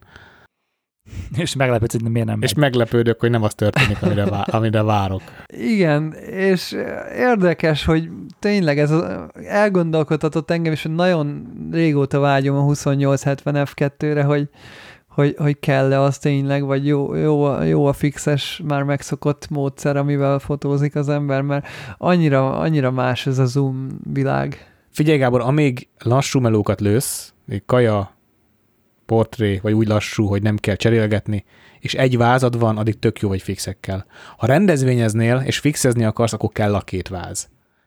Igen, ezt mondtam legutóbbi adásban is, hogy ha például most idén sok esküvőm lenne, akkor tuti megvenném a 2870 F2. És akkor egy vázzal le tudod hozni. Tök Igen. szépen. Én azt akartam megkérdezni, de akkor nem biztos, hogy tudsz erre válaszolni, hogy a Sigma 51.4-hez, meg a Canon ö, 81.8-hoz képest mennyivel jobbak ezek az obik? Sokkal. Hát, hogy mihez képest nézzük, mert ö, Hát most mondtam, hogy mihez képest. de nem úgy, hanem hogy melyik tulajdonságát. El tudod azt képzelni, hogy a Sigma 51.4 helyett vágynál az 51.2-re. És mondjuk nyilván drága, de hogy mondjuk még azt a plusz pénzt is hajlandó vagy összespórolni, kifizetni, belefektetni, csak azért, hogy le tud cserélni az, az 51 4 egy ilyen, egy 51-2-re, ami mondjuk ugye főleg mert natív is például. Mm, Néhányszor már használtam az 51-2-t, mielőtt Peti megvette ezt, és például amikor Londonban voltam vizeres rendezvényen, ott a videós kollégának volt 51-2-je, és elkértem tőle kölcsönbe, hogy kipróbálhassam összehasonlítva a Sigma 51 4 és például azon a rendezvényen, ahol tudod, ilyen félhomály van, egy-két ilyen kis lámpa égett éppen, és akkor ott kellett ilyen hangulatképeket csinálni, meg kiemelni esetleg embereket a tömegből, én ott azt éreztem, hogy sokkal pontosabb, és sokkal gyorsabb, és jobban követi a témát. Egyszerűen az egésznek a, a, ugye a motorja, hogy kisebb steppek vannak, sokkal precízebb, sokkal gyorsabban tud lépkedni, és jobban követi emiatt a témát az 51.2-es natív obi. Öm, tehát alapvetően a fókusz a gyorsabb, precízebb, viszont nagy, nagy részt az 51.4 Sigmának is nagyon gyors a fókusz, tehát ami elég szokott lenni, és azt érzem jelenleg, hogy nem a Sigma 51.4-nek a motorja, ami visszahúzza jelenleg a fókuszsebességemet, hanem az EOS R-nek a fókuszrendszere. És hogyha nem a fókusz tesszük az előtérben, hanem mondjuk a kép minőséget, a karaktert a képnek, akkor, akkor milyen viszonyban van a kettő?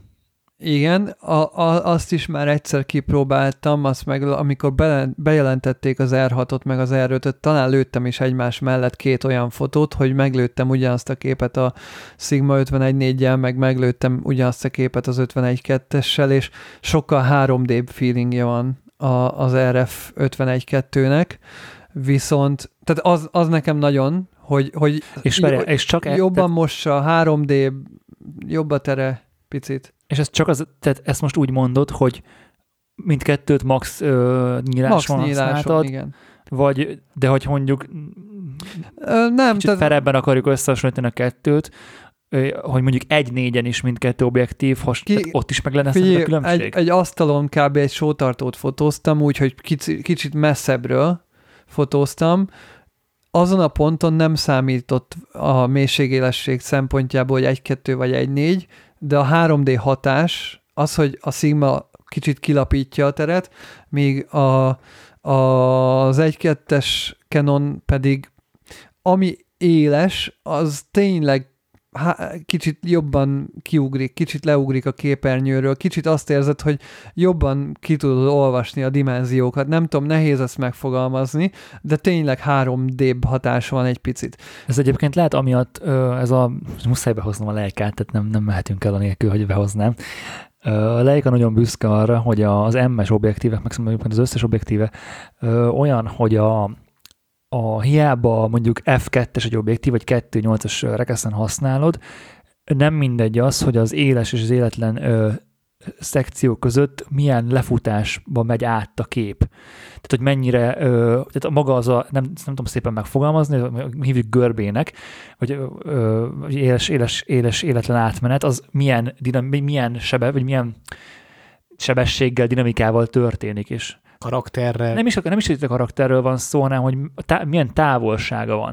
Tehát, hogy mennyire gyorsan ugrik át az éles és az életlen. Szerintem ez amúgy nem ez. Szerintem nem erről van szó amúgy. A Leica nagyon büszke arra, hogy ez, a, ez az út ez nagyon rövid, és emiatt mondjuk egy F2-es obi is jobban szep, jobb szeparációt eredményez végső soron, mert nem, annyi, nem nyújtja el annyira az átmenet részét. És mondjuk hogy a, lehet, hogy a háttér, a full-full háttér az mondjuk egy Nikon vagy egy Canon meg egy Leica objektívnél ugyanúgy van elmosva F2-n, de hogy a, az éles pontból hamarabb érsz át az, a full életlen részbe, és emiatt jobb hatást kelt az, hogy jobban el van szeparálva a téma, és 3D-sebb lesz emiatt a kép. És lehet, hogy ez van a Canonnál is, hogy, hogy ott is ez történik. Ö, lehet, de szerintem van egy másik ö, opció is, hogy miért történik ez, vagy hova vezethető vissza a, a karaktere, a, vagy a két objektív karaktere közötti különbséget, ha nézzük. Ö, és basszus, ezt keresem, most már akkor inkább megpróbálom megkeresni, hogy tudjam is, hogy mi Ja, a ja, szó. mondd el utána. pillanat. Mikrokontraszt? Nem, nem, nem, nem, nem. Egy, egy olyan dolog, ami szerintem, szerintem pont ezért nem jut eszem a neve, és ezért akarom visszakeresni, mert szerintem nagyon kevesen hallottak erről a dologról, és ö, ezért akarom... Na, Field Curvature, ezt kerestem. Valószínű, hogy a renderelésbe jobban belejátszik a Field Curvature nevű tulajdonsága a lencsének, mert sokan, hát igen, mert hogy majd belinkelünk egy videót, amiben egész jól elmagyarázza a Ted Forbes ezt, hogy nagyon sokan azt gondolják, hogy a lencsének, amik az éles részét nézzük, az éles tartományát nézzük, az egy teljesen egyenes vonalon mozog, de ez nem igaz. És bizonyos lencséknek az élesség tartománya az, az hullámozhat, minimálisan, de hullámozhat. És ez nyilvánvalóan elég jelentősen befolyásolja a renderelést. Ha a hallgatók nem értitek, amit a Gábor mond, az teljesen normális. Ehhez sajnos meg kell nézzetek a videót, elárulom itt titokban nektek, hogy mi, mi itt most megálltunk és megnéztük, hogy megértsük, mit mond Gábor. Meg, meg ugye nem csak, tehát nem csak a rendelésbe szól ez bele, hanem a mélységélesség érzetbe is beleszól. Hát e, na és ez az, amire visszakötök, hogy szerintem ez a nagy különbség a Sigma és az RF512 között, hogy valószínűleg máshogy ö, torzítja a teret. Más, hogy field körvicsöli. Igen. Viszont a, a videóban ugye nagy látószögekről van szó, és ott, ott értem ezt a problémát, mert a nagylátó az jellemzően ugye torzítja a teret. És, és ugye ott könnyebben torzulhat ugye a, a mélységélességnek a, a, a síkja is. Viszont egy 50-esnél, ami azért egy eléggé standard lencse, ö, és eléggé mentes a torzítástól, ö, Mégis két Mennyire tök más szól obiról van bele? szó, tehát biztos, hogy bele. Igen, igen, csak hogy me- mert most itt láttuk, hogy ott a, nem tudom, az Ace-nek a 20-asá, vagy nem tudom, már nem emlékszem pontosan melyik volt, tök mindegy, hogy ott tökre bele, gyakorlatilag egy hullám volt az éles tartománynak a síkja, a Sony G Master 24 meg egy full egyenes vonal. És nyilván ez a nagy látóság miatt persze kijöhet, de hogy amikor eleve a kép nem torzult annyira, mert ugye egy 50-esről Hát van szó. figyelj, a 2870 F2 tesztjében is, amikor meglőtte ugyanezt, pont ezt mutatta, hogy a 2870 F2-t, ha 50 mm-re kizumolod, és összehasonlítod a fix 50 RF-fel, akkor a 2870-esnek eléggé hajlított, míg az 51.2 RF-nek meg Igen. tök egyenes. Mármint, hogy így sokkal jobb Igen. minőségű. És hogy nyilvánvalóan, ha ilyen szinten belemegyünk a részletekbe, természetesen a fix obi mindig jobb lesz, mint a zoom. És hogy nyilván a 2870 F2 is akármennyire F2, meg akármilyen éles, meg akármennyire is érzed azt, hogy jó a felbontó képessége, meg minden, végső soron egy zoom mobi, aminek megvannak a saját maga hátrányai. És természetesen minden lencse ö, máshogy renderel, és ez, hogyha összehasonlítod, bár minimálisan, de érezhető, és ez szerintem, aki erre, aki erre érzékeny, az már észrevette azt, hogy a Sigma ártok azok jellemzően hajlamosak kicsit lapítani a teret, és én ezt éreztem abszolút az 50-es és a Sigma 50-es összehasonlítása között. De válaszolj a kérdésemre. És én az a durva, hogy én egészen addig, amíg nem próbáltam ki az RF51-2-t, én azt hittem, ugye az régi E EF51-2-nek szintén megvolt ez a 3D tere, és én azt gondoltam, hogy de az egy tök életlen objektív volt, tehát nagyon rossz felbontó képességgel, meg tök sok CA, vagy kromatikus aberrációval, meg mindennel, és én azt gondoltam, hogy mivel a Sigma annyival élesebb, meg annyival kontrasztosabb, meg mikrokontrasztosabb, meg minden, hogy hogy gyakorlatilag ennek a típusú élességnek az a feltétele, hogy picit kilaposodik a kép és hogy ezt el kell viselnem annak érdekében, ha én éles képet akarok. Na és az 51.2 RF-fel megjött az élesség is, de úgy, hogy megmaradt a 3D hatás is. E- Erre muszáj ex-nikonosként reagálnom. Én sose szerettem a, a Sigmát. Sose. Volt a Nikon rendszerre natív F-bajonettes Sigmám, használtam a 21.4-et, 51.4-et, 35.1.4-et, tehát azt, azt gyűlöltem, azt sose szerettem azt a dobit, de az 50-es, 50-es az éles volt, az még jó volt benne, hogy éles, de nem, nem szerettem a képét igazán. Volt egy nagyon olcsó Nikon obi, az 51.4G, ami ilyen top of the line obinak kéne legyen, de egy ilyen olcsó, egy 100 fontos objektív volt mindig, tehát nagyjából ezen áron mozgott. Nagyon olcsó kis szarobi volt, sajnos két-három évente újat kell belőle venni, mert a mechanikája elkapott, és Hát akkor mint a Canon pontatlan- 51.4 USM. elkezdett is. pont, igen, igen, elkezd pontatlan lenni sajnos. Na és képzeld el, hogy viszont a most, hogy pont tegnap reggel fotóztam út, út aszfaltozást, ez volt a meló, hogy útaszfaltozó cég bízott meg, hogy magát a folyamatot fotózzam, és nagyon sok olyan lehetőség volt, hogy hogy a tőlem távolodó aszfaltot fotóztam, és a távolban volt az élet, élesség, és közel meg az életlenség. Tudjátok, ahogyan meséltem, hogy egy-négyen fotózom a fákat az erdőbe.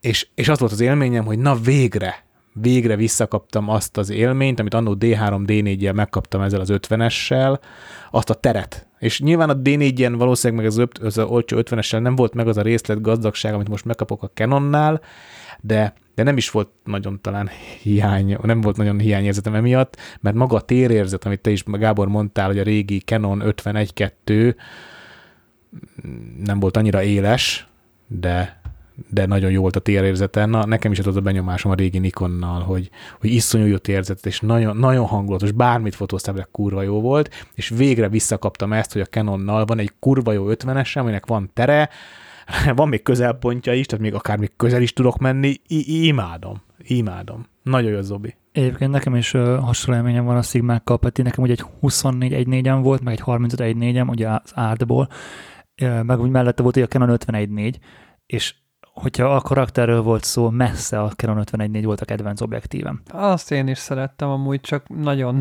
furak rajzolata volt annak. Igen. Tehát hi- hiába egy ö, olcsó műanyag fos, ö, meg, meg képi hibáktól hemzsegő objektívről van szó, de egyszerűen annyira varázslatos, varázslatos teret tudott adni a képeknek vala, vala, valamiért, nem tudom, hogy Csak miért. pontatlan volt meg- meg igazándiból az a- Az, annak. meg, meg ami nagyon tetszett nekem a, abba az objektívbe, az a, a szín leképzése. Tehát annyira, valahogyan annyira valóság, vagy olyan szépen tudta visszaadni a színeket, a, tehát annyira nem torzotta a, a színeket a fotón. Nagyon, nagyon Egyébként- ö, szerettem azt az obit. Egyébként ezt beszéltük, Peti, hogy nyilvánvalóan én is a szigmákra valamilyen szinten rá vagyok kényszerülve, mert az 51.8-nál jobb a Sigma 51.4, viszont nem egy millió, vi- viszont nem egy millió forint.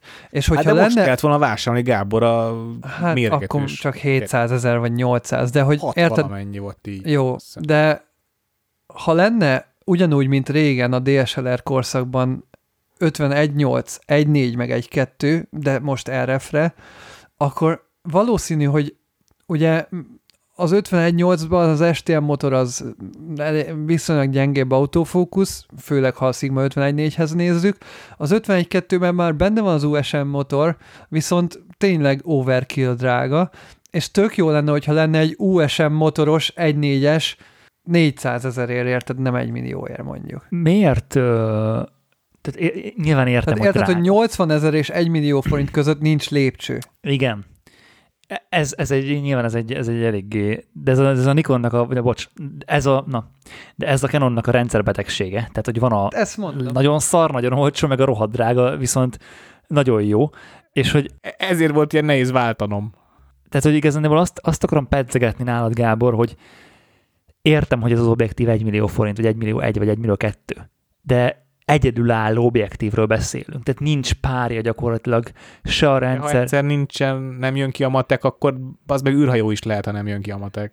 Na és itt jön a következő téma, hogy kérdezted Benedek a 85-öst is, nem csak az 50-est, hogy ha a 85-1.8-at hasonlítom össze a 85-1.2 RF-fel, ott én mindig úgy voltam vele, hogy a, ha egy kettes obit vennék, akkor először a 85-öst venném, mert hogy portrénál sűrűbben használom, és hogy a 85-1.8 azért sokkal gyengébb, mint a Sigma 51.4, és akkor nyilván először a gyengébbet Persze. kéne cserélni.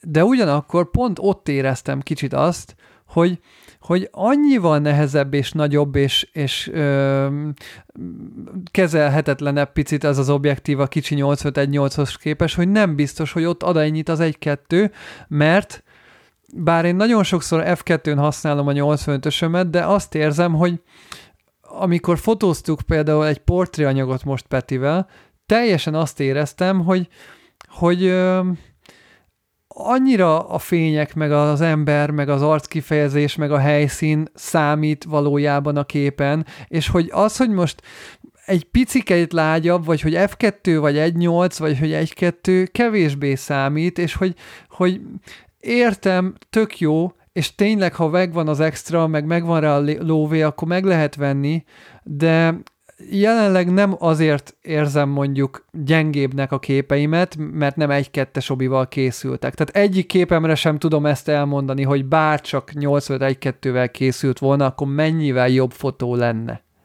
Nagyon fontos, ezt muszáj kiemelnem, mert nem, mond, nem hangzott el, és szeretném, hogyha ez így mindenkiben tisztán benne lenne, hogy én az 51-2 és a 81-2 kapcsán nem azért tehát nem azzal akarom semmikinek justifikálni az, az objektívet, mert, mert hogy tud egy-kettőn fotózni.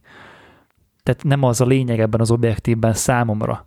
Tehát, hogy, hogy, hogy maga, maga a konstrukció, maga a gyorsaság, maga a képminőség, az, hogy mennyire tiszta a kép, mennyire van karaktere, mennyire egyenes a field curvature, hogy mossa a képet, az független attól, hogy mi a maximum a pörcsör. ezt a és 5 perce, és már, már éles Fogom is használni. Tökéletes helyre Így, így van, és hogy 5-6-on is, ha, tehát érted most, nekem, nekem a, most az állam objektívem az az új Leica 51.4, és biztos vagyok benne, hogyha meg lesz az objektív, akkor mondjuk ilyen 20%-ban fogom 5 1 4 használni, és mondjuk, vagy mondjuk 15%-ban fogom 1 4 használni, és mondjuk 2, 8 és 5, 6 között fogom a legtöbbször használni, de inkább 5, 6-on. És nem azért vágyam arra az objektívre, mert 1, 4 és hú de jó, és mennyire tudom mosni majd a hátteret, hanem mert olyan a karakter, olyan a félépítése, és olyan az, optikai tulajdonság, ami engem, ami nekem nagyon-nagyon tetszik. És ez, e, igazán ez a lényeg a kérdésémnek a, ennél a két objektívnél, és nem az, hogy tudsz egy-kettőn fotózni, vagy nem, mert az kit érdekel jó formán. Tehát, hogy Érted? Na, nagyon intenzíven végigbologattam Gábor előző monológiát, mert szó szerint minden egyetértek abban, amit mondott. És ami nekem érdekes volt, hogy az első melóm, hazajöttem az evezésből, egy portrémunka volt, és fel sem merült, hogy egy-kettő használjam bármelyik obit is. A, a, az, öt, az 50-es is nagyon gyors, a 85-ös is nagyon gyors, azért azt el kell mondani nyilván csak technikai challenge-ből megcsináltuk Gáborral azt, mert nem csak egy éttermi fotózásunk, egy portré, egy image portré fotózásunk is volt, amit, amit együtt hoztunk le, oda is muszáj volt egy ember, mert egyedül, egyedül az nem ment volna. És egy fiatal srácot fotóztunk, aki most világbajnok lett egy nagyon különleges sportban, majd ha a képek elkészülnek, talán akkor mondok róla többet is. És a fiatalok, a tinik, nem tudom, emlékezni, gyorsan sétálnak valahogy. Tényleg, tehát rá kell szólni lassan, jelentőség, teljesen férfiasan jár. Nem kell sietni, nem, a, nem kell sietni. De az elején még hát az első tesztképeknél szinte, szinte szaladt felém, azok pedig csak jár, járást kértem. De hallod, Benedek? 31-ből egy-kettőn, 85-ösen, hány letté, hány lett éles? Gondolom mind. Tehát, hogy... Kettő életlen lett. Kettő, kettőnél kicsit halántékra csúszott a, az élesség, de ha, hagyjál már, tehát, hogy sétáló, gyorsan sétáló ember, aki jobbra-balra forgatja a fejét, 31-ből 29 tűéles, de olyan tűéles, mint hogyha... Sony, Sony, Sony A7 R5 teletből 31-ből 31 lett volna az AI miatt. Vagy 33. Igen, csinált pluszbe egy-két expót és hogy ugye full F1-2 úgy, hogy végig nyomta Peti a sorozatképet, mert direkt mondtam, hogy csináljuk meg azt, hogy mi, hogy tudja úgy lekövetni a sorozatot, hogy ugye nem, hagy, nem hagy időt az autofókusznak két kép között, tehát hogy csak a sorozat által meghagyott Szerintem Milcnél, a gyor, ha gyorsabban lősz, az, az jobb, mert mi, nem. Jobb a, nem? Nem jobb. Nem jobb. Hát, Ugyanúgy kitakarja az ár. Igaz. Igen. Igaz, igaz. Tehát, hogy a, amikor, amikor bőrsztölve sorozatozol, az a, az a fényképezőgépnek könnyebbség, mint, mint az, hogyha ráfekszel az X fogomra, és folyamatosan darálod az Gábor egyébként mondtad, hogy mennyire jó a Canonnak a, a responsivitása. Most így az első hét után azt mondom, hogy például a Z6 lehet, hogy képzeld a Shutter legjobb az Z6-nak. De az, azt, azt alá tudom írni esetleg, de nekem... Ezt most így észrevettem pont tegnap, tegnap előtt. Ja, meg még valami, képzeld, de a, a, merül az aksi, lassul a gép. Ez kurva érdekes. Én hogy nagyon picit, hogy az utolsó, amikor pirosan villog az akkumulátor, csak két aksim van hozzá, úgyhogy ezt most tapasztalom sűrűn, majdnem minden a fotózom, nem is annyira feltűnően jelzi, tehát nagyon halovány a pirosa. A, a, a Nikon sokkal ö, szembeötlőbben jelezte, hogy ha hol le fogsz merülni mintha belassulna baszki az egész rendes. Olyan, mint, olyan, mint a MacBook. Nem hiszem. Én, én ilyet még soha nem tapasztaltam. Na jó, majd erre fogok figyelni, mert kétszer is feltűnt egyébként, mintha megnőne kicsit a shutter lag, picit, mintha egy kicsit így, oh, hagyjál már békén, hagyjál már, mindig nyomni kell. Kicsit van egy ilyen érzésem, de mondom, ez csak a piros, amikor megjelenik a piros, nagyon kíváncsi hogy ez mérhető, vagy, vagy inkább csak egy ilyen, egy ilyen szubjektív baromság, amit, amit én így beleképzeltem, és pont akkor volt valami nehezebb szitu, amit nehezebben talált. Lehet. Kusz, vagy nem. Még visszatérve egyébként a 85-ösre, csak, csak hogy így öm, végigvezessem a gondolatot, de lehet, hogy már ezt így kifejtettük, de hogy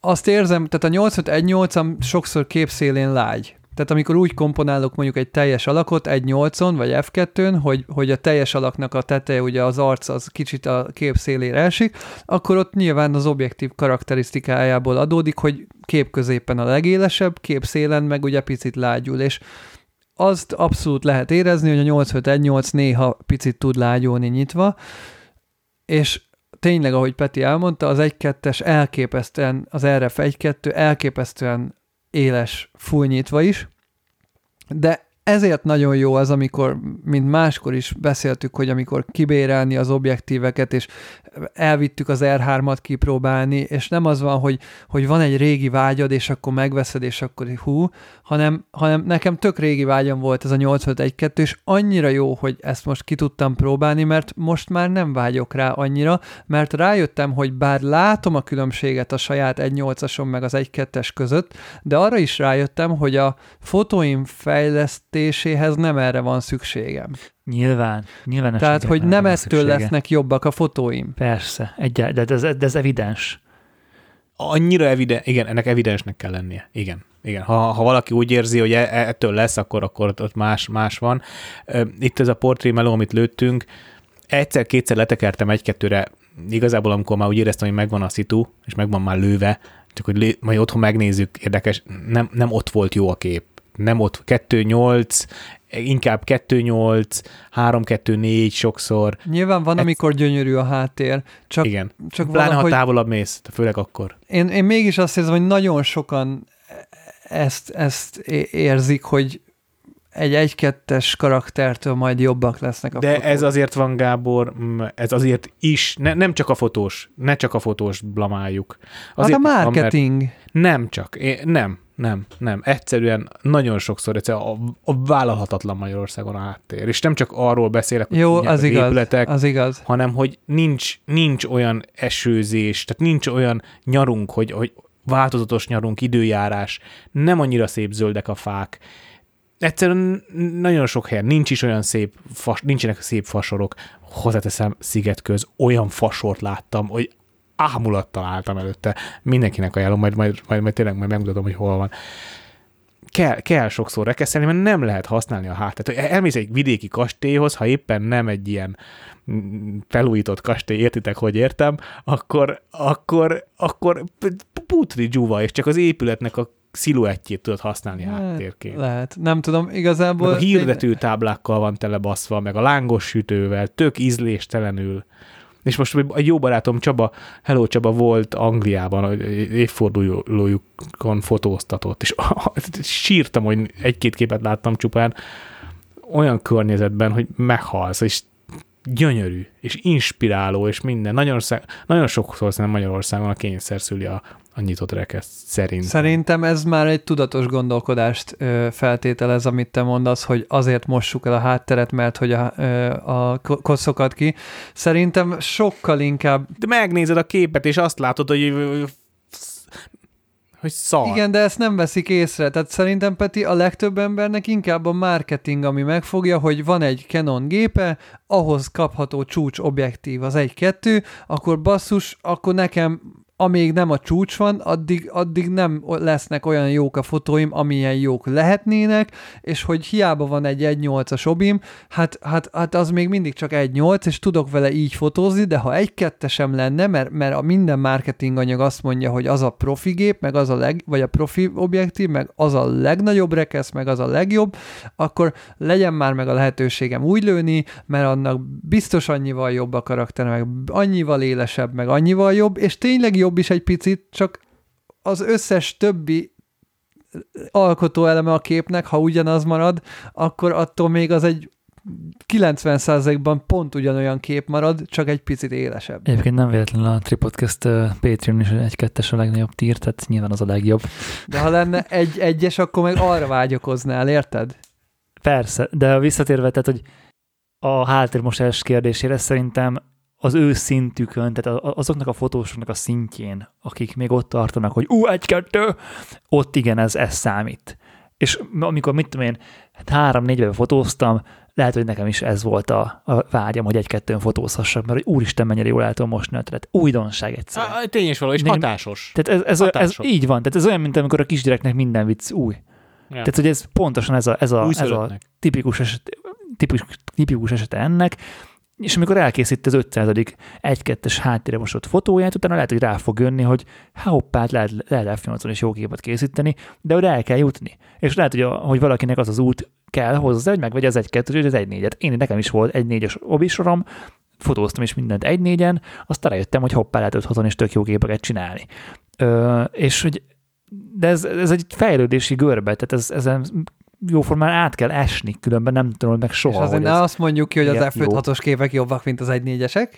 Nem, Ízlés nem, kérdése? Nem, csak bizonyos. Hát meg vannak nem, szituációk. Nem, nem, nem, de ez nem is ízlés igen. kérdés, ez szituáció igen, kérdése. Szituáció Tehát ez nem, nem ízlés, igen, szerintem. Igen. A, a másik vonalat, van egy ilyen stílus irányzat, hogy mindent meg rekeszelni. Tehát van, aki meg azt mondja, hogy rekeszelni, rekeszelni, rekeszelni. Tehát ne, ezt, ezt tudni kell, érezni kell, mikor minek van helye. Gábor, hiányoltad az, egy, hiányoltad a, az 1.4-es jó minőségű 1.4-es sort az RF parkból. Én megmondom Kerek Perec, hogyha lett volna 85 1.4, fele áron, vagy mit tudom én, tök mindegy. Én a, ne, nem is az ár miatt konkrétan, a méret miatt én azt, azt, azt választottam ja, ja. volna. 50-esből 1-2, az kurva jó, az ott nem vészes a méret. A 10 5-35 is tök jó méretű, de a 85-ös az nagyon drasztikusan kilóg. Meg azért, most, ha, ha úgy nézzük tényleg, ahogy mondtátok az előbb, hogy vannak szituációk nyilván, ahol 5 6 kell használni, vagy érdemes, vannak szituációk, ahol nyitottabb rekeszt. És abban a szituációban tegyük fel egy természetes fényes portré kültéren, ahol előnyös lehet a képnek, hogy nyitott rekeszt használunk, nyilvánvalóan sokkal kisebb a különbség az 1-2 versus 1-8, meg az 1-2 versus 5-6 között. És az a durva, hogyha te most egy nyitott rekeszes 85 millis portrét akarsz meglőni, nagy valószínűséggel, ha meglövöd 1-8-on, nem annyira fog hiányozni, hogy miért nem 1-2-vel lőtted. Nem, nem föl se tűnik. Föl se tűnik? Igen. Nyilván, ha csak 5-6-os 85 millis objektíved lenne, akkor hiányozna az 1.8 vagy az F2, de hogy az F2 mellé azért kevésbé hiányzik az 1.2. Nekem egyébként a legfontosabb tehát a, amikor objektívet választok, vagy nézek, hogy mi, mi, mi, mi, mi, mi fontos nekem egy objektívbe.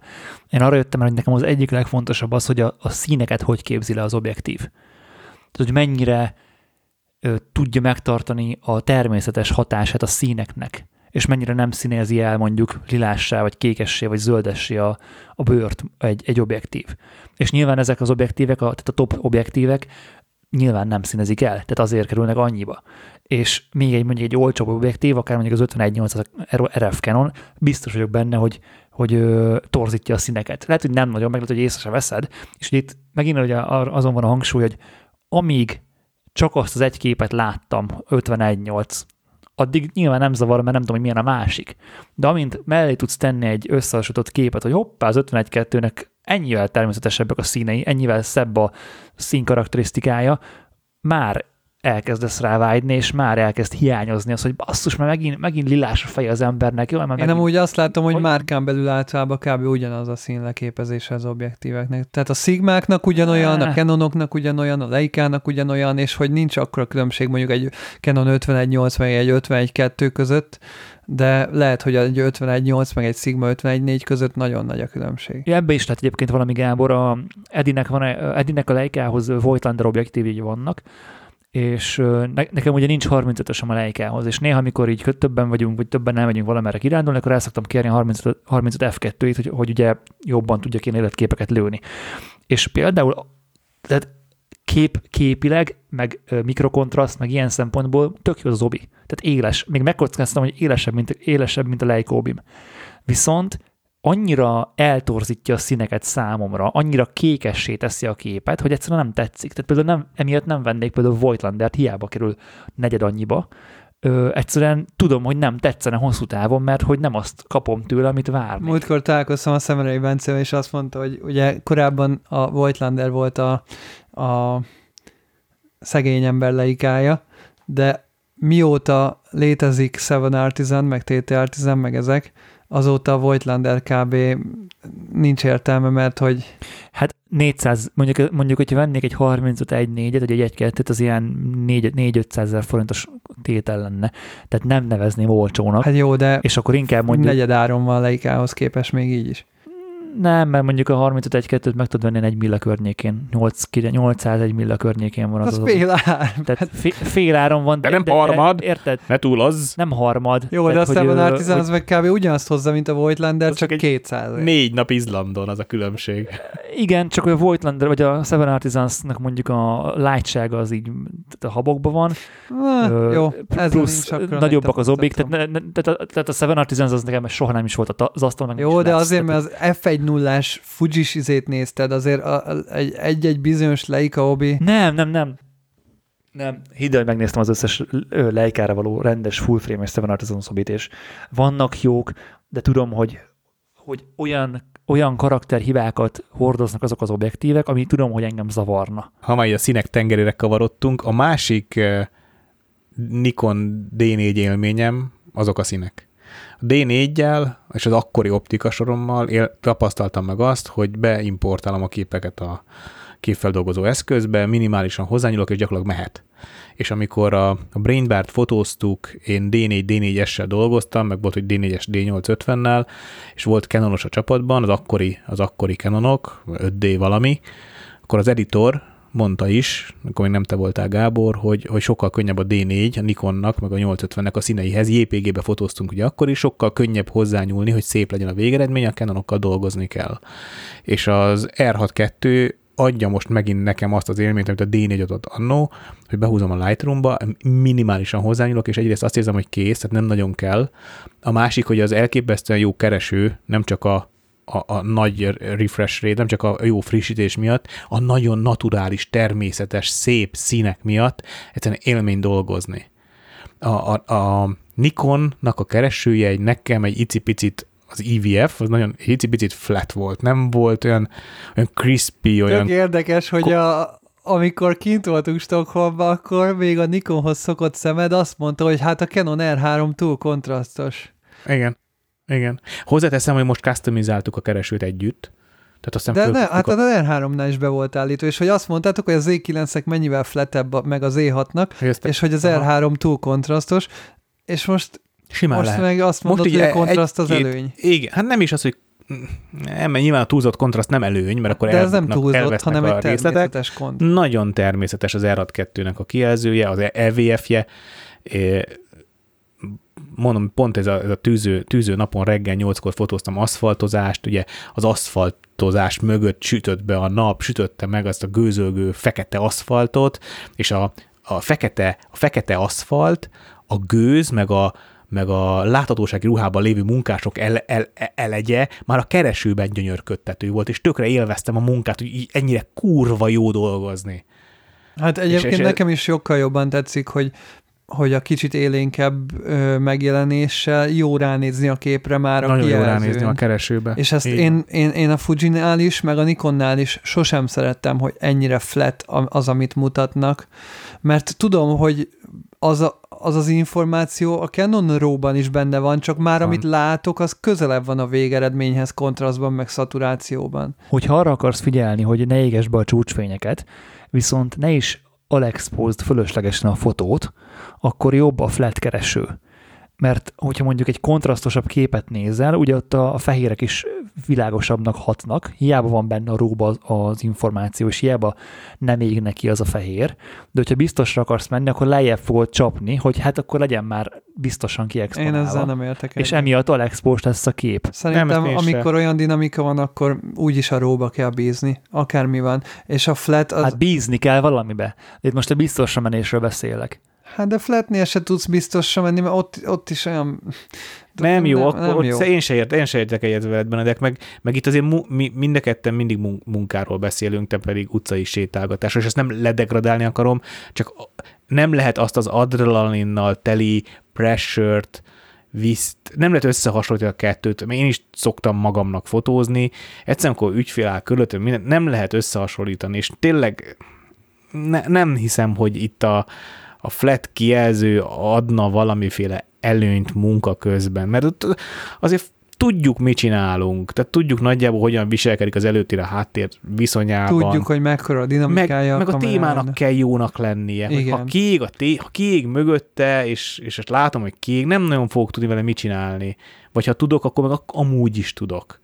De értem, amit mondasz, értem, hogy a- akarsz egy jó szempontot hozni a flat kijelző mellett, és egyébként azt is el tudom képzelni, hogy hosszú távon a szemnek pihentetőbb. Tehát még ezt esetleg el tudom képzelni. Szerintem nem, Fene mert tudja. a flat az nem a valósághoz közelebbi. Na, Tehát, de is hogy- épp, igen, erre akartam kihozni, hogy belenézel az r kijelzőjébe, és mondom elsőre, ha egy, azt mondod, hogy nézd bele, tükör vagy EVF, dik, ennyi. Nem mondod meg. Annyira, annyira realisztikus basszus, döbbenet. De ezt tudom, ezt nem lehet podcastbe átadni, ki kell próbálni. Ezt hallgatjuk meg Gábortól egy ideje. És tök, egyébként most, hogy mondod Gábor, tök, tökre emlékszem erre, hogy, hogy, hogy az R3 nekem anny- annyira nem tetszett. De lehet, hogy az az R3 volt, meg az E9. Ez meg az R6-2, érted? Tehát eltelt azért e- egy év, Persze, végül kettő. is.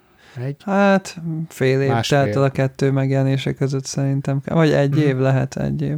Aha. Mert az R6, R6 jelent meg az R3-mal kb. Nem, nem, nem. Hát az R6 meg az R5 az 2020, az R3 az meg 2022. Egyébként nagyon örülnék, hogy R3-at tudnék venni másodváznak, vagy első váznak, és ezen a másodváz.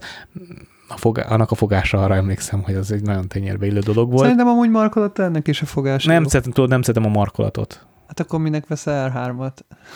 Nem szeretem a markolatot, a hozzá, tehát a, a, a beépített markolatot jobban szeretem. Teljesen más élménye van. a Más, kettő. más a váznak az intaktság, az egybeérzése, és akkor Hát meg sokkal nagyobb, fölöslegesen nagy a plusz, tehát a, az, az utólag rátett markolat, az fölöslegesen nagy. igen, igen, így van, abszolút, abszolút sokkal, igen, ennyi, pont, nem kell ezt cizellálni. De nem lesz mostanában pénzem erre, úgyhogy R6-2, egy másik R6-2 talán, meg majd valami tel- tele, az kész. Az R5-ben, amikor először kipróbáltam, és sajnos még a firmware ezt nem sikerült kikorrigálni, úgy tudom, hogy úgy éreztem, hogy én hozzá voltam szokva ahhoz, hogy joystick nélkül a hüvelykujjammal módosítom az autofókusznak a pozícióját az LCD képernyő megérintésével. Hát ez most, aki nem ismeri ezt a funkciót, az nem sokat értett belőle. Az a lényeg, hogy mint egy tapipadot úgy lehet használni az LCD-nek bizonyos oldalát, és akkor gyakorlatilag, amikor a szememhez van emelve a kamera, a hüvelykujjamat csak így rácsusszantom az LCD-re, és akkor relatív pozícióban is akár tudom ö, Ezt az X100V is irányítani. tudja amúgy. igen. Na most az R5-nek a joystickja megörültem, hogy ú, de jó, van joystick végre, kipróbáltam az R után az R5-öt, hogy na, akkor milyen az R rendszerben joystickot használni, mert ugye amikor megjelent, akkor volt az első R-es gép joysticka, és lassabb volt a joysticknak a, ahogy a joystick tudta módosítani az autofókusz pontot, az lassabb volt, mint a kijelzővel csúsztatása, miatt tökre megnyugodtam, hogy, hogy jó nekem az erre ez a kijelzős megoldás. És az R5-ben szintén megtartották a joystick mellett azt is, hogy a kijelzővel lehet irányítani az fókuszpontot, viszont az meg túl gyors volt, túl érzékeny volt, sokkal érzékenyebb volt, mint az R-nek a, a, a, az érzékenysége. Tudom, mit fogsz mondani, e, nem hiszem el, hogy ennyire messziről indítottad. És ezt most az R6 2-ben kijavították, és mind a kettő funkciónak lehet a, az érzékenységét állítani, és be lehet állítani, hogy a gyor- joystickkal mennyire gyorsan mozduljon az autofókusz. Összefoglalom röviden, R6 2-ben a joystick érzékenysége állítható. Meg a kijelzőnek is külön állítható, hogy mennyire legyen érzékeny. Meg csomó olyan. Végtelenségig customizálható, ez tény. Amiben például egyáltalán nem vagyok biztos, tök fura, hogy nem tudom melyik tárcsa. Tehát akkor van, amikor eltekerek egy tárcsát, bassza meg, ez nem a, nem a záridőnek kéne lennie. De azért egyébként, mert tárcsa. két tárcsához vagy szokva, és ott az elég egy. Háromhoz vagyok szokva, mert fél éve használom, mióta- a natív Z lencseim vannak, és nincsen F-bajonet, ráprogramoztam a a Jó, de az Nikonnak mégse ugyanaz, mint a tekerője. Na, szeretnék itt egy nagyon fontos dolgot kiemelni, hogy mennyivel okosabbak a Canon mérnökei. Na, ide figyelj, Benedek. Van az az opció, emlékszel a, a Nikon rendszernél, hogy ráprogramozod az objektív gyűrűre, control ringre, a Utáltam mindig is.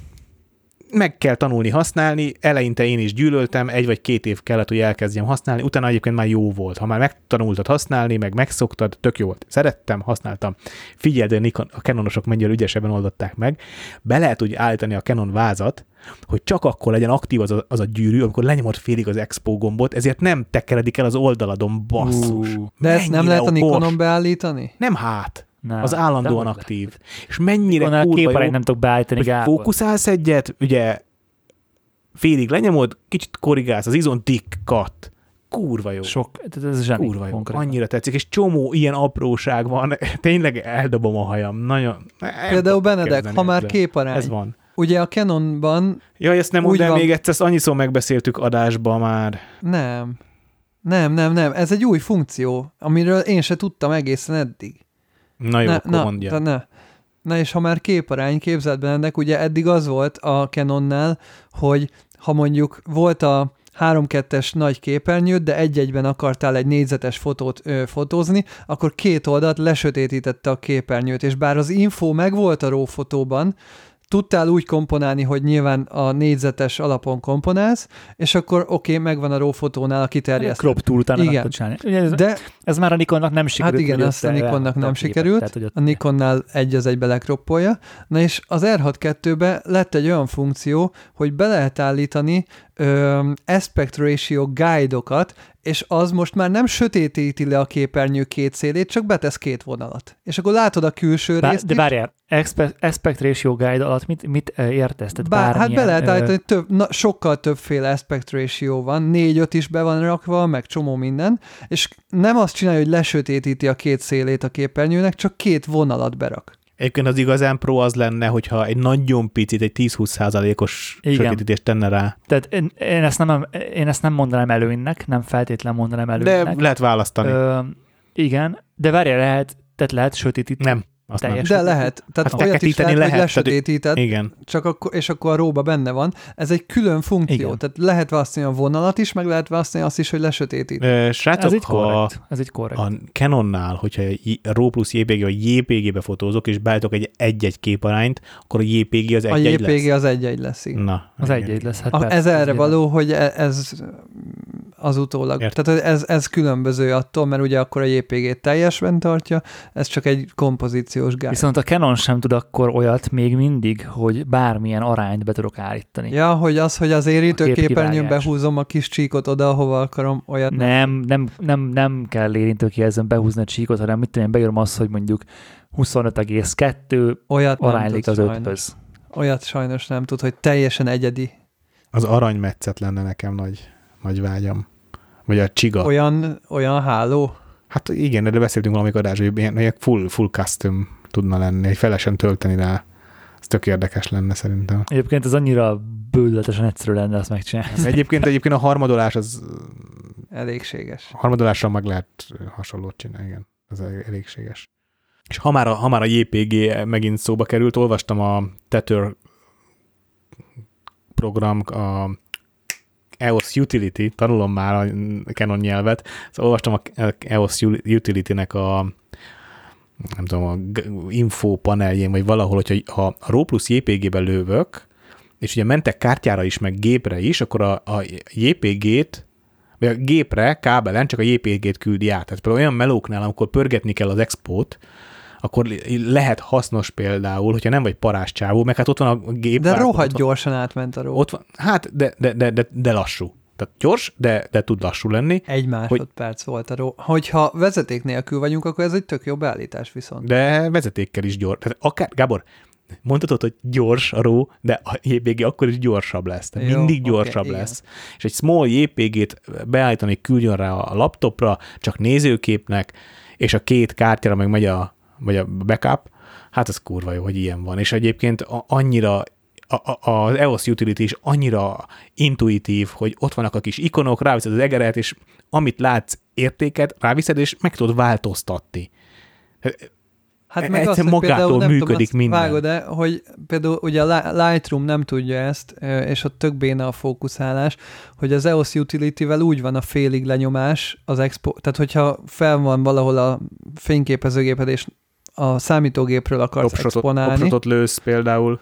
Igen, akkor az úgy működik, hogy ha ráviszed az egeret az expo gombra, az a félig lenyomás, és hogyha kattintasz, az az expo. De cuki, ez tök jó. És akkor Tényleg, té- tök jó, hogy nem, az ujjad így rajta lenne. Nem tudom eléggé hangsúlyozni, hogy nagyon átgondolt egy csomó minden. A leg, érződik az, hogy a legkisebb funkción is dolgoztak emberek jó szándékkal, jót készíteni akarással. És nem tudom, nem, De ezt a Nikonnál... Azon, tehát, hogy... Nem tudom, mi van a Nikonnál. Tényleg a világ legjobb rendszere volt. Nekem nagyon fáj, hogy ott kellett hagynom. És holnap jön a, ugye a Z8, és tudod, mi van? Én, én nem hiszem el, hogy jó lesz. Én már a Nikonnak nem hiszem el, hogy jó lesz. És azért váltottam gyakorlatilag szívbaj nélkül, stressz nélkül, mert ha most kihoz a Nikon egy jó Z8-at, egy jó kamerát, lesz jó fókusz, jó, jó dinamika, jó fogás, ezeket szerettük azért eddig is, meg ugye általam ismert kez, nincs már meg a bizalmam, bassza meg.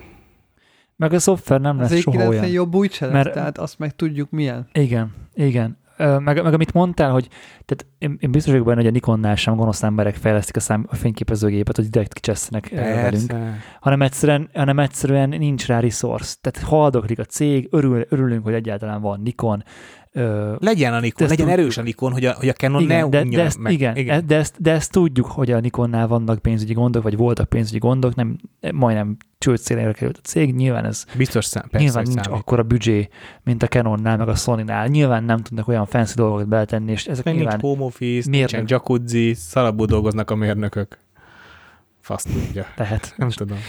Ö, szerintem csak nincs pénz, és, és nem, arra, tehát itt nem az, nem arra, tehát értsétek meg, hogy egy, egy, egy szoftverfejlesztési folyamatnál nem az átgondolás hiánya okoz, ez, okoz ilyen dolgokat, hanem, hanem egyszerűen nincs rá pénz, re, nincs rá ember. Rendszer szintű problémák. És Igen. Így van. Tehát, hogy hiába ö, gondolsz át mindent 50 ezerszer, és hiába van a tervezőasztalon, hiába van benned a jó szándék, hogy jó, srácok, tegyük hiba. már be ezt. Ha nincs pénz, De nem az, hogy nem, nem, a hiba. Peti, ha, nem, tehát nem a hiba marad benne, hanem nem jut el odáig a folyamat, hogy ez bele tudjon egy, egyáltalán kerülni.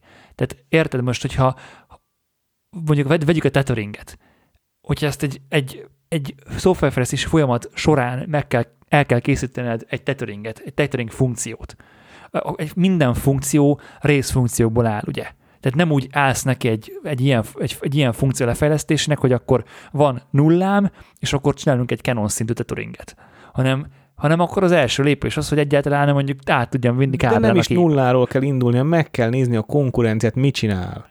Nem érted, hogy mit De mondok. értem, hogy mit, mit mondasz. De, de nem, nem, a, nem, a, nem a kitalál, de nem, tehát nem a kitalálásról beszélek. De hanem a értem, konkrét 15 év alatt nincs meg, meg, egyszerűen nem tudok kifogást tenni 15 év alatt, hogy nem jutottak el a Nikon, Nikonnál a 15 évvel ezelőtti Canonhoz. Ezt erre nem tudok kifogást eltelt öt év. Nem Srátok, prioritás, meg, annyi. Tehát igen, nem prioritás. Nem prioritás. Oké, értem. Ez, de, ennyi. akkor mo- Tehát, hogy ez, vagyis, ezen múlik. Vagyis nem fordítottak rá gondot. Nem volt Vagyis elég nem akarták jobb.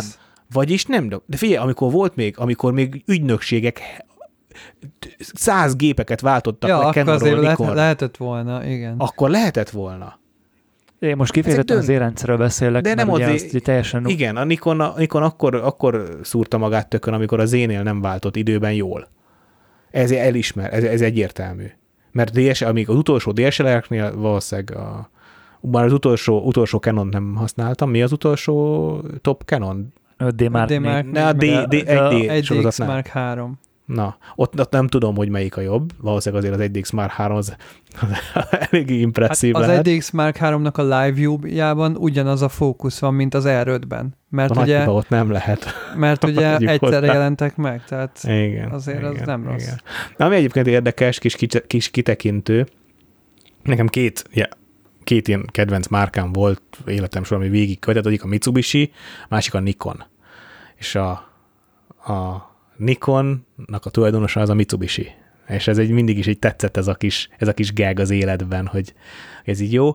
És, és sajnos ez a gag, ez, ez, ez, ez egy tragik komédiába fordult, mert a, ahogy a Mitsubishi elvesztette a vezető szerepét a 2000-es évekre, mert nem csak az elfogultságból, de tényleg autó, autó, az autóipart ismerők tudják, hogy tényleg a legjobb autókat gyártották, nagyon innovatív, nagyon, nagyon erezd a hajamat cég volt, mertek újat csinálni, 90-es években olyan megoldásokat csináltak, amik ma terjed, mostanában terjedtek el, vagy ha nem is ma, de, de messze 20 évvel később terjedtek el, és, és lettek, lettek alkalmazva, és a Nikon most megcsinálta ugyanezt, hogy, hogy a világ egyik legjobb kameragyártója volt szerintem, és 20 évvel később mint a tulajdonosa, mint a Mitsubishi, egy, egy commerce-szebb irányba, hát egy commerce szarrá csökkent, ezt nem akartam először kimondani, és nincs meg az a varázsa, ami volt uh, 20 éve, amikor én, vagy 15 éve, amikor én, én ezt választottam, vagy utána jó sokáig használtam, és a Mitsuval ugyanez van sajna.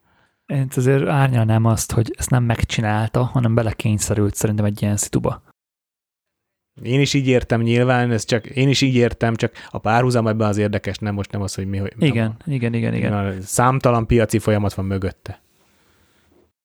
szerintem, amikor egy ilyen generációváltás van, akkor egy darab felső vezetői döntés az az egész céget romba tudja dönteni. Lásd Kodak, lásd Polaroid, lásd Nokia, lásd Nikon. Egyszerűen, amikor van egy váltás, egy Kodak későn hozza meg, hogy filmről nem vált digitálisra. De Kodak még az első Hát a Kodak az első gépet- közt volt. Sőt, hát meg az egész a, a Profoto RGB ö, szín leképezést a digitálishoz azt a Kodak találta ki. Meg, Hát a, a, a Navy Seal-nek a Kodak gyártott, ma már nyilván nem titkos, ezért lehet róla olvasni, tudjátok mi a Navy Seal, az Egyesült Államok egyik legtitkos, hát a legütőképesebb ilyen ki, kis katonai elit egysége, Navy Seal-nek gyártott olyan digitális kamerát, amivel meg tudták azt csinálni a 90-es években, hogy a Navy Seal kijött a kis tengervizéből, kis odújel, mit tudom, valahol ott megfigyelést csináltak,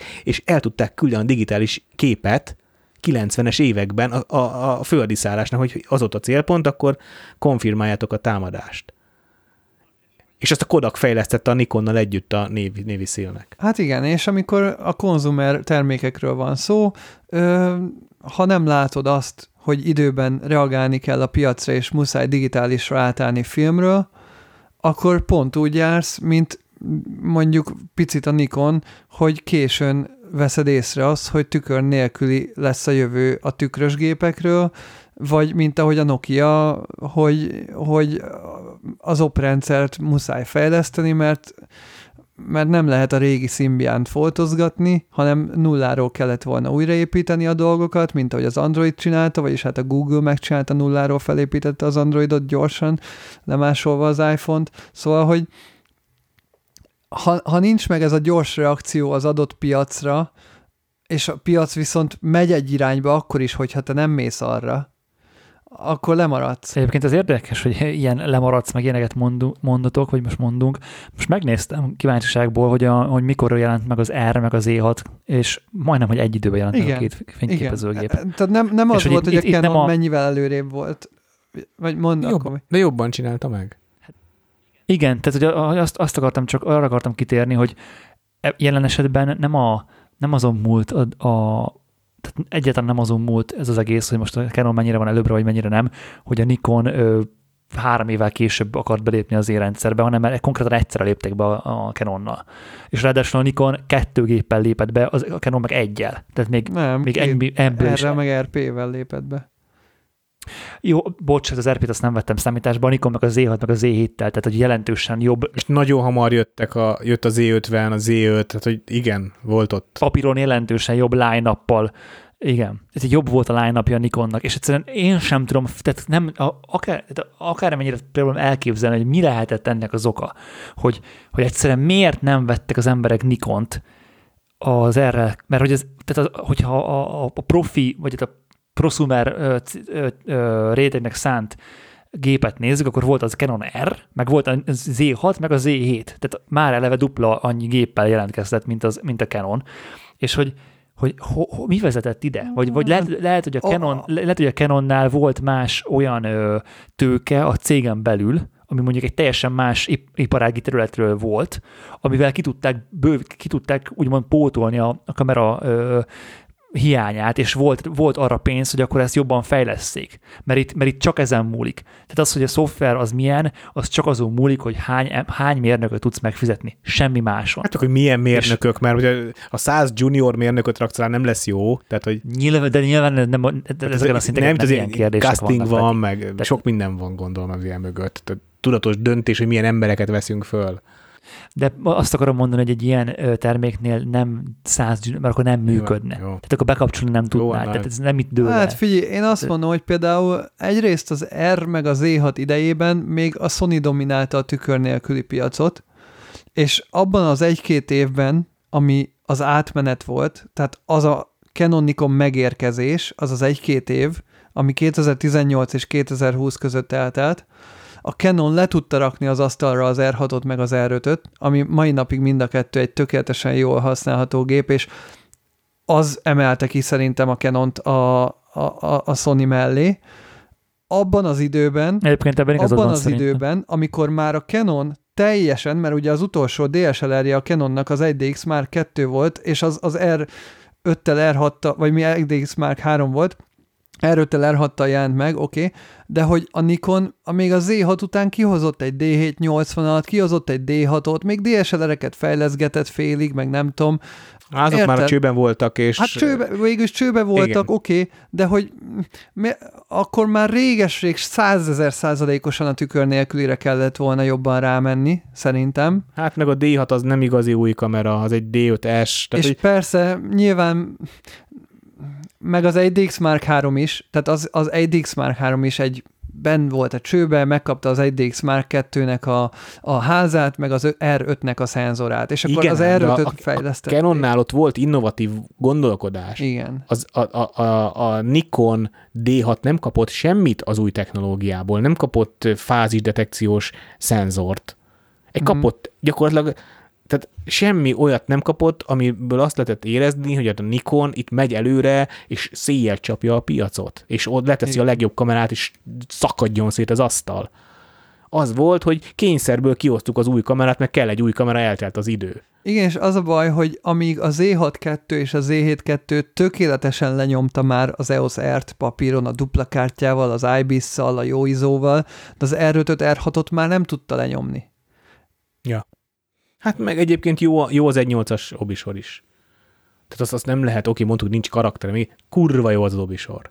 Ha valaki, valaki megveszi a, a 21.8-at, 35.1.8-at, 51.8-at, 85.1.8-at, és 7200-at, vagy, a- vagy ha nem tudom, mit volt fölülre, de mondjuk 70, ez kurva nem kell, obik, obikra nem lesz bajod.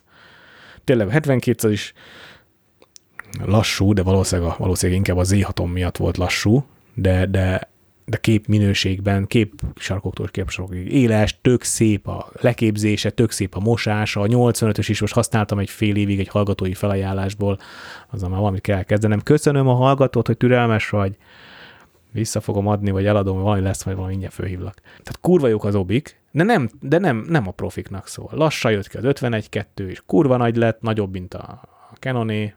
Emlékeztek arra, és Vagy Van Gábor, te 51 való... kettő a Nikonnál? Nincs. 85 Ebből erre mindig rácsodálkozol, és mindig elmondjuk, hogy van.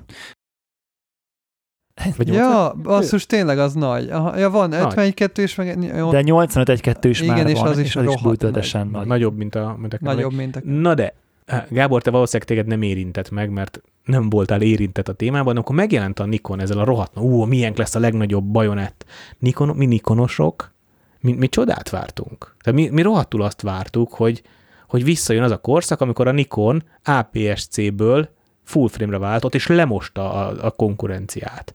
És ezt vártuk. Ezt vártuk mi Nikonosok, hogy akkor a világ legnagyobb bajonettje, annyi fényt enged be, az meg többet, mint ami van, és, és, olyan autofókusz, hogy minden lesz, hogy gatya, gatya, gatya lecsúszik örömbe. És egy csomó jó, csomó jó funkciót kapott egyébként a... Kapott amúgy.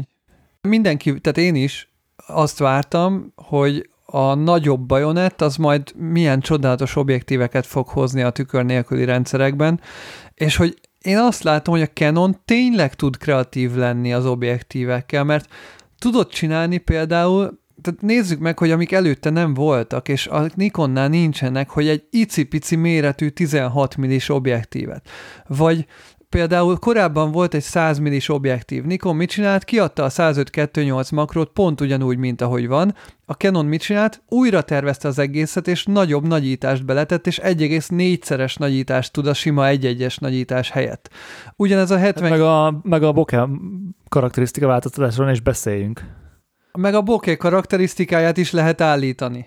Itt a leképzést mondod, hogy egy a négyhez leképzést tud. Nem, egy az 1,4-hez. Tehát e- nem egy-egyes, hanem még egy picit nagyobb, de nem tud Á. egy-ketteset, de nem Ja, tud értem. kétszeres, kétszeres leképezés, Mit de tud kétszerest? hát például a Benedeknek a Seven A régi például Lova tud kétszereset, tudott meg a régi Canon 65 milli az azt hiszem tud négyszereset is, de, de De az Valamelyik a, új RF tud egy-egyet, nem? Az 50-es talán pont? nem, az egy kettedet tud. Az feleset tud. Nem Feles. kétszereset, hanem feleset. Aha. De az a lényeg, hogy a makróbinak a leképezésén is ö, fejlesztettek, meg a bokeh karakterét lehet változtatni, tehát újra tervezték az egész obit. Ugyanez a 7200 F4. Nikonnál nincs 7200 F4, Canonnál van, icipici méretű. Hát Még nincs. De nincs, jelenleg nincs. És, és úgy nyilván nincs, nincs, hogy, hogy volt nekik nincs. egy rohadt jó. A- a- Az F bajonetre volt a Nikonnak egy rohadt jó 7200 F4-e. A, a 7200 2.8 is tök pici méretű, tök jó a Canonnál. Az jó, de az még nem ke- internál fókuszos, vagy Hát, nem internál jó. zoomos, amíg a gagyi. Azért Jó, az gagyi. Igen. De De hogy az öt- Dusty-ba vagy, de ma például, ma, bocs, nem. Tegnap például fotóztam a, ezen az aszfaltozáson, ahol volt térvágó, nem, volt térburkoló kővágás, hú, de nehéz. Olyan por volt, mint az állat. Nagyon gyorsan bementem, kimentem. És az milyen jó kis field curvature tudtál volna vágni, Peti. Hát nem tudom, hogy a weather sealing itt mennyire, nem tudom mennyire számít. Mármint, hogy a weather sealed, nem tudom, hogy Hát beszívja a port, Gábor. Hát ha, ha, ha nem, nem internál a zoom, akkor kimegy a zoom, rátelepszik a kis porocska a, a tubusra, és az beszívja. Oké, okay, lehet ott egy tömítés, de nem fog ott neked földgyűlni egy porgyűrű, amit te letörölsz. Onnan tudom, Jó, hogy a kerékpárnál, az olajos kenésű teleszkópnál ott lehet látni, hogy a kosz az a becsúszó száron így szépen megtelepszik, és azt le tudod kapni. De egy, jobb, egy száraz, egy száraz, nem kent ö, szigetelés felület nem fogja a port 100%-ban kint tartani. persze, oké, okay, oké, okay, ezt, a- ezt elismerem. Még, az, még a teleszkópoknak a, a nedves szigetelése és gumitömítése is beengedi a por egy bizonyos ö, százalékát. Uh-huh. Csak hát ugye nem praktikus VD40-el megfújni a 7200-at. Igen, szóval ezért a hátránya is van, értjük miért csinálták. É- mit mondhatnám, hogy a Nikonnál koncepció volt, hogy megtartsák a, a rugged felé. Hát igen. de, de valószínűleg inkább csak spórolás. de ha tovább megyek, akkor ugye szintén a többi zoomnál is a Canon fejlesztett a 16-35-ön és levitte 15 mm-re és belerakta az IS-t, a Nikonnál ugyanúgy kiadták a 14-24-et. 24-70-nél ugyanez. Lapítottak a front lencsén, Hát oké, okay. de ugyanúgy adapter, Ja. adapt, Still nem Itt szűrözhető. still, ne, hogy adnak hozzá, egy, adnak hozzá egy szűrő. Kösz. Hát köszi.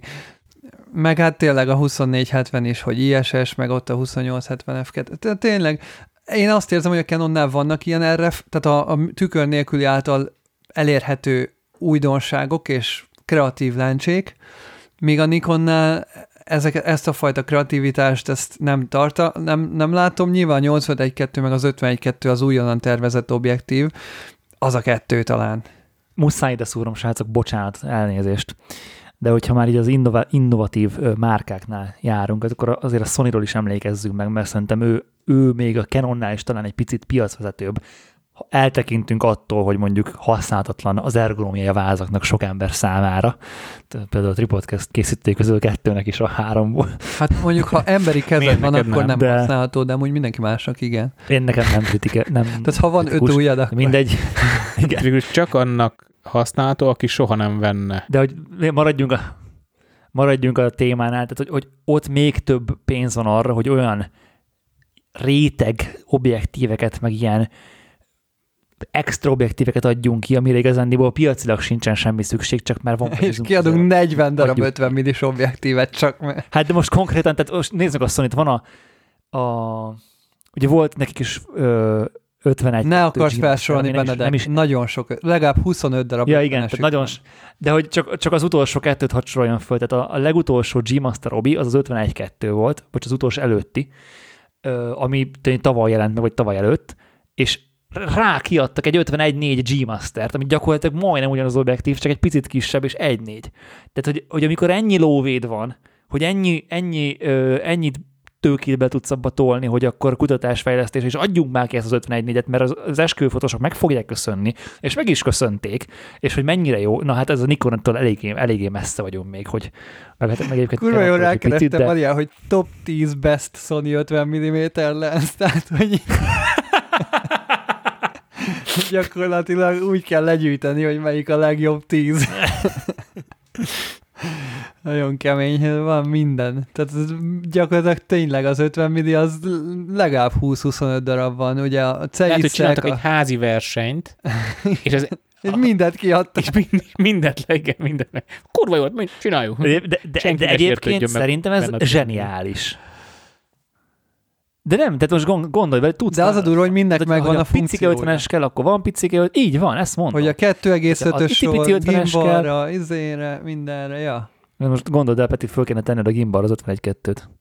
Hát majd hátrahajtom az LCD-t, hogy ellensúlyozza. Te- Ú, tényleg, zárásként uh, LCD-ről nyilatkozz már, kérlek. Teljesen jó meg vagyok. Hát azért mondtam Petinek a top-down fotózásnál, hogy próbálja ki, hogy egyenesre komponálja a padlót.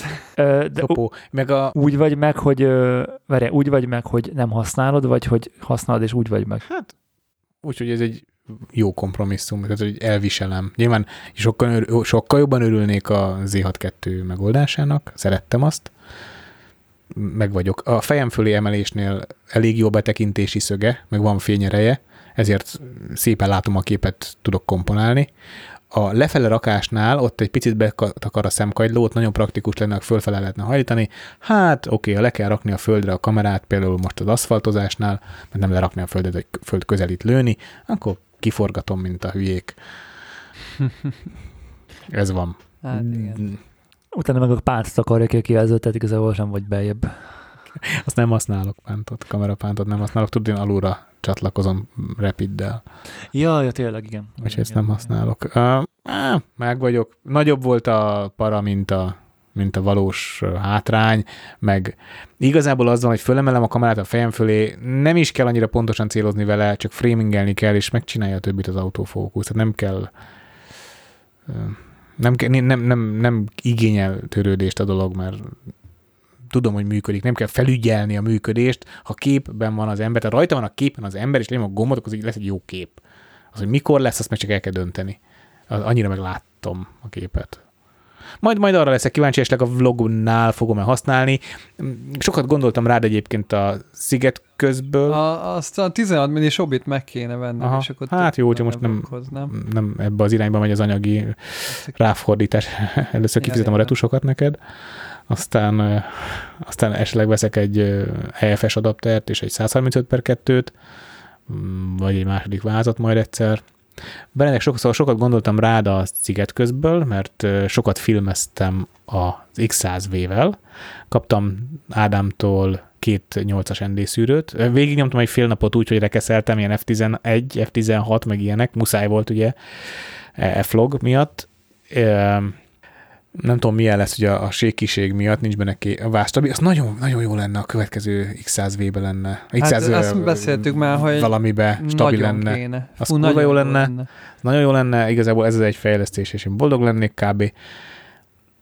Nagyon kíváncsi leszek, mert emlékszem, te nem voltál boldog a videó, videó végeredménnyel. Én meg nagyon sokat forogtam, mert a Kenuba véletlenül a lemerült powerbankemet vittem el, és a, és a régi iPhone-om, amit jó, kurva sok minden volt, tudod, na, mind, jó, sok dolog volt, ami foglalkozni kell, tehát bum, nem voltam a powerbank, lemerült a 12-es minim, úgyhogy nem volt mivel forogni.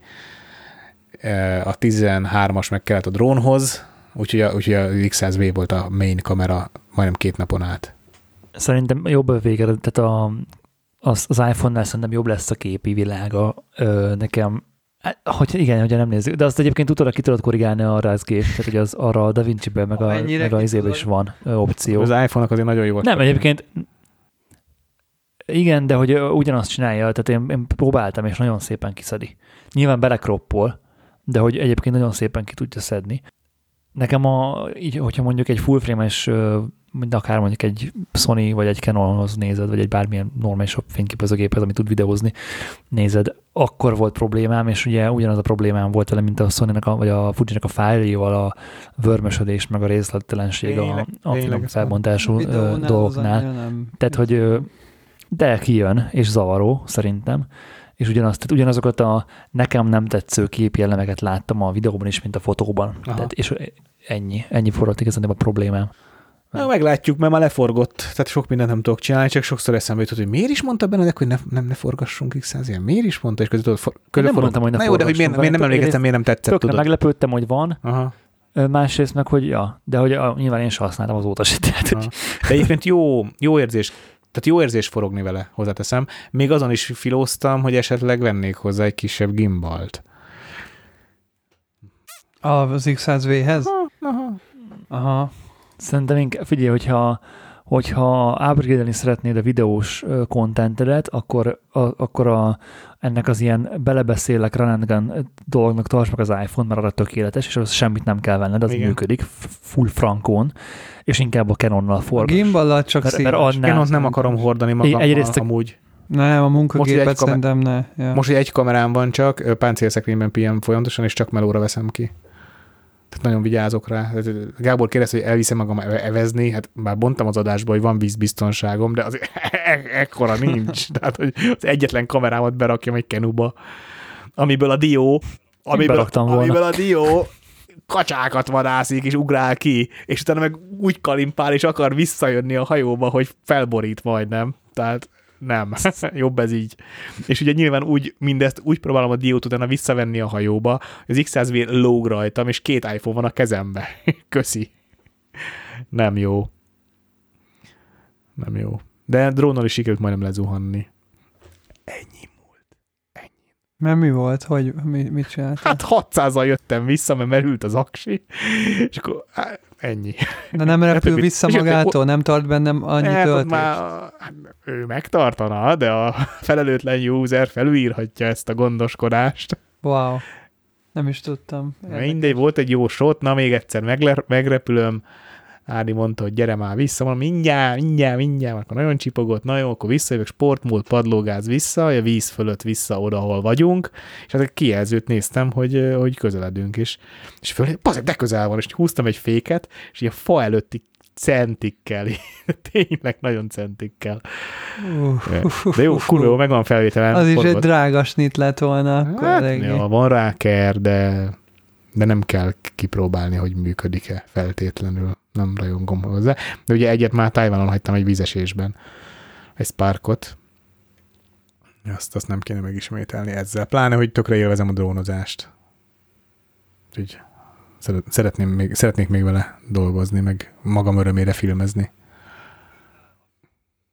A- Ami érdekessége még a Nikon rendszer otthagyásának, hogy én nagyon vártam, hogy vegyek egy 100 400 vagy 200 400 mi van ott? Ú, Hát minden van, amit akarsz.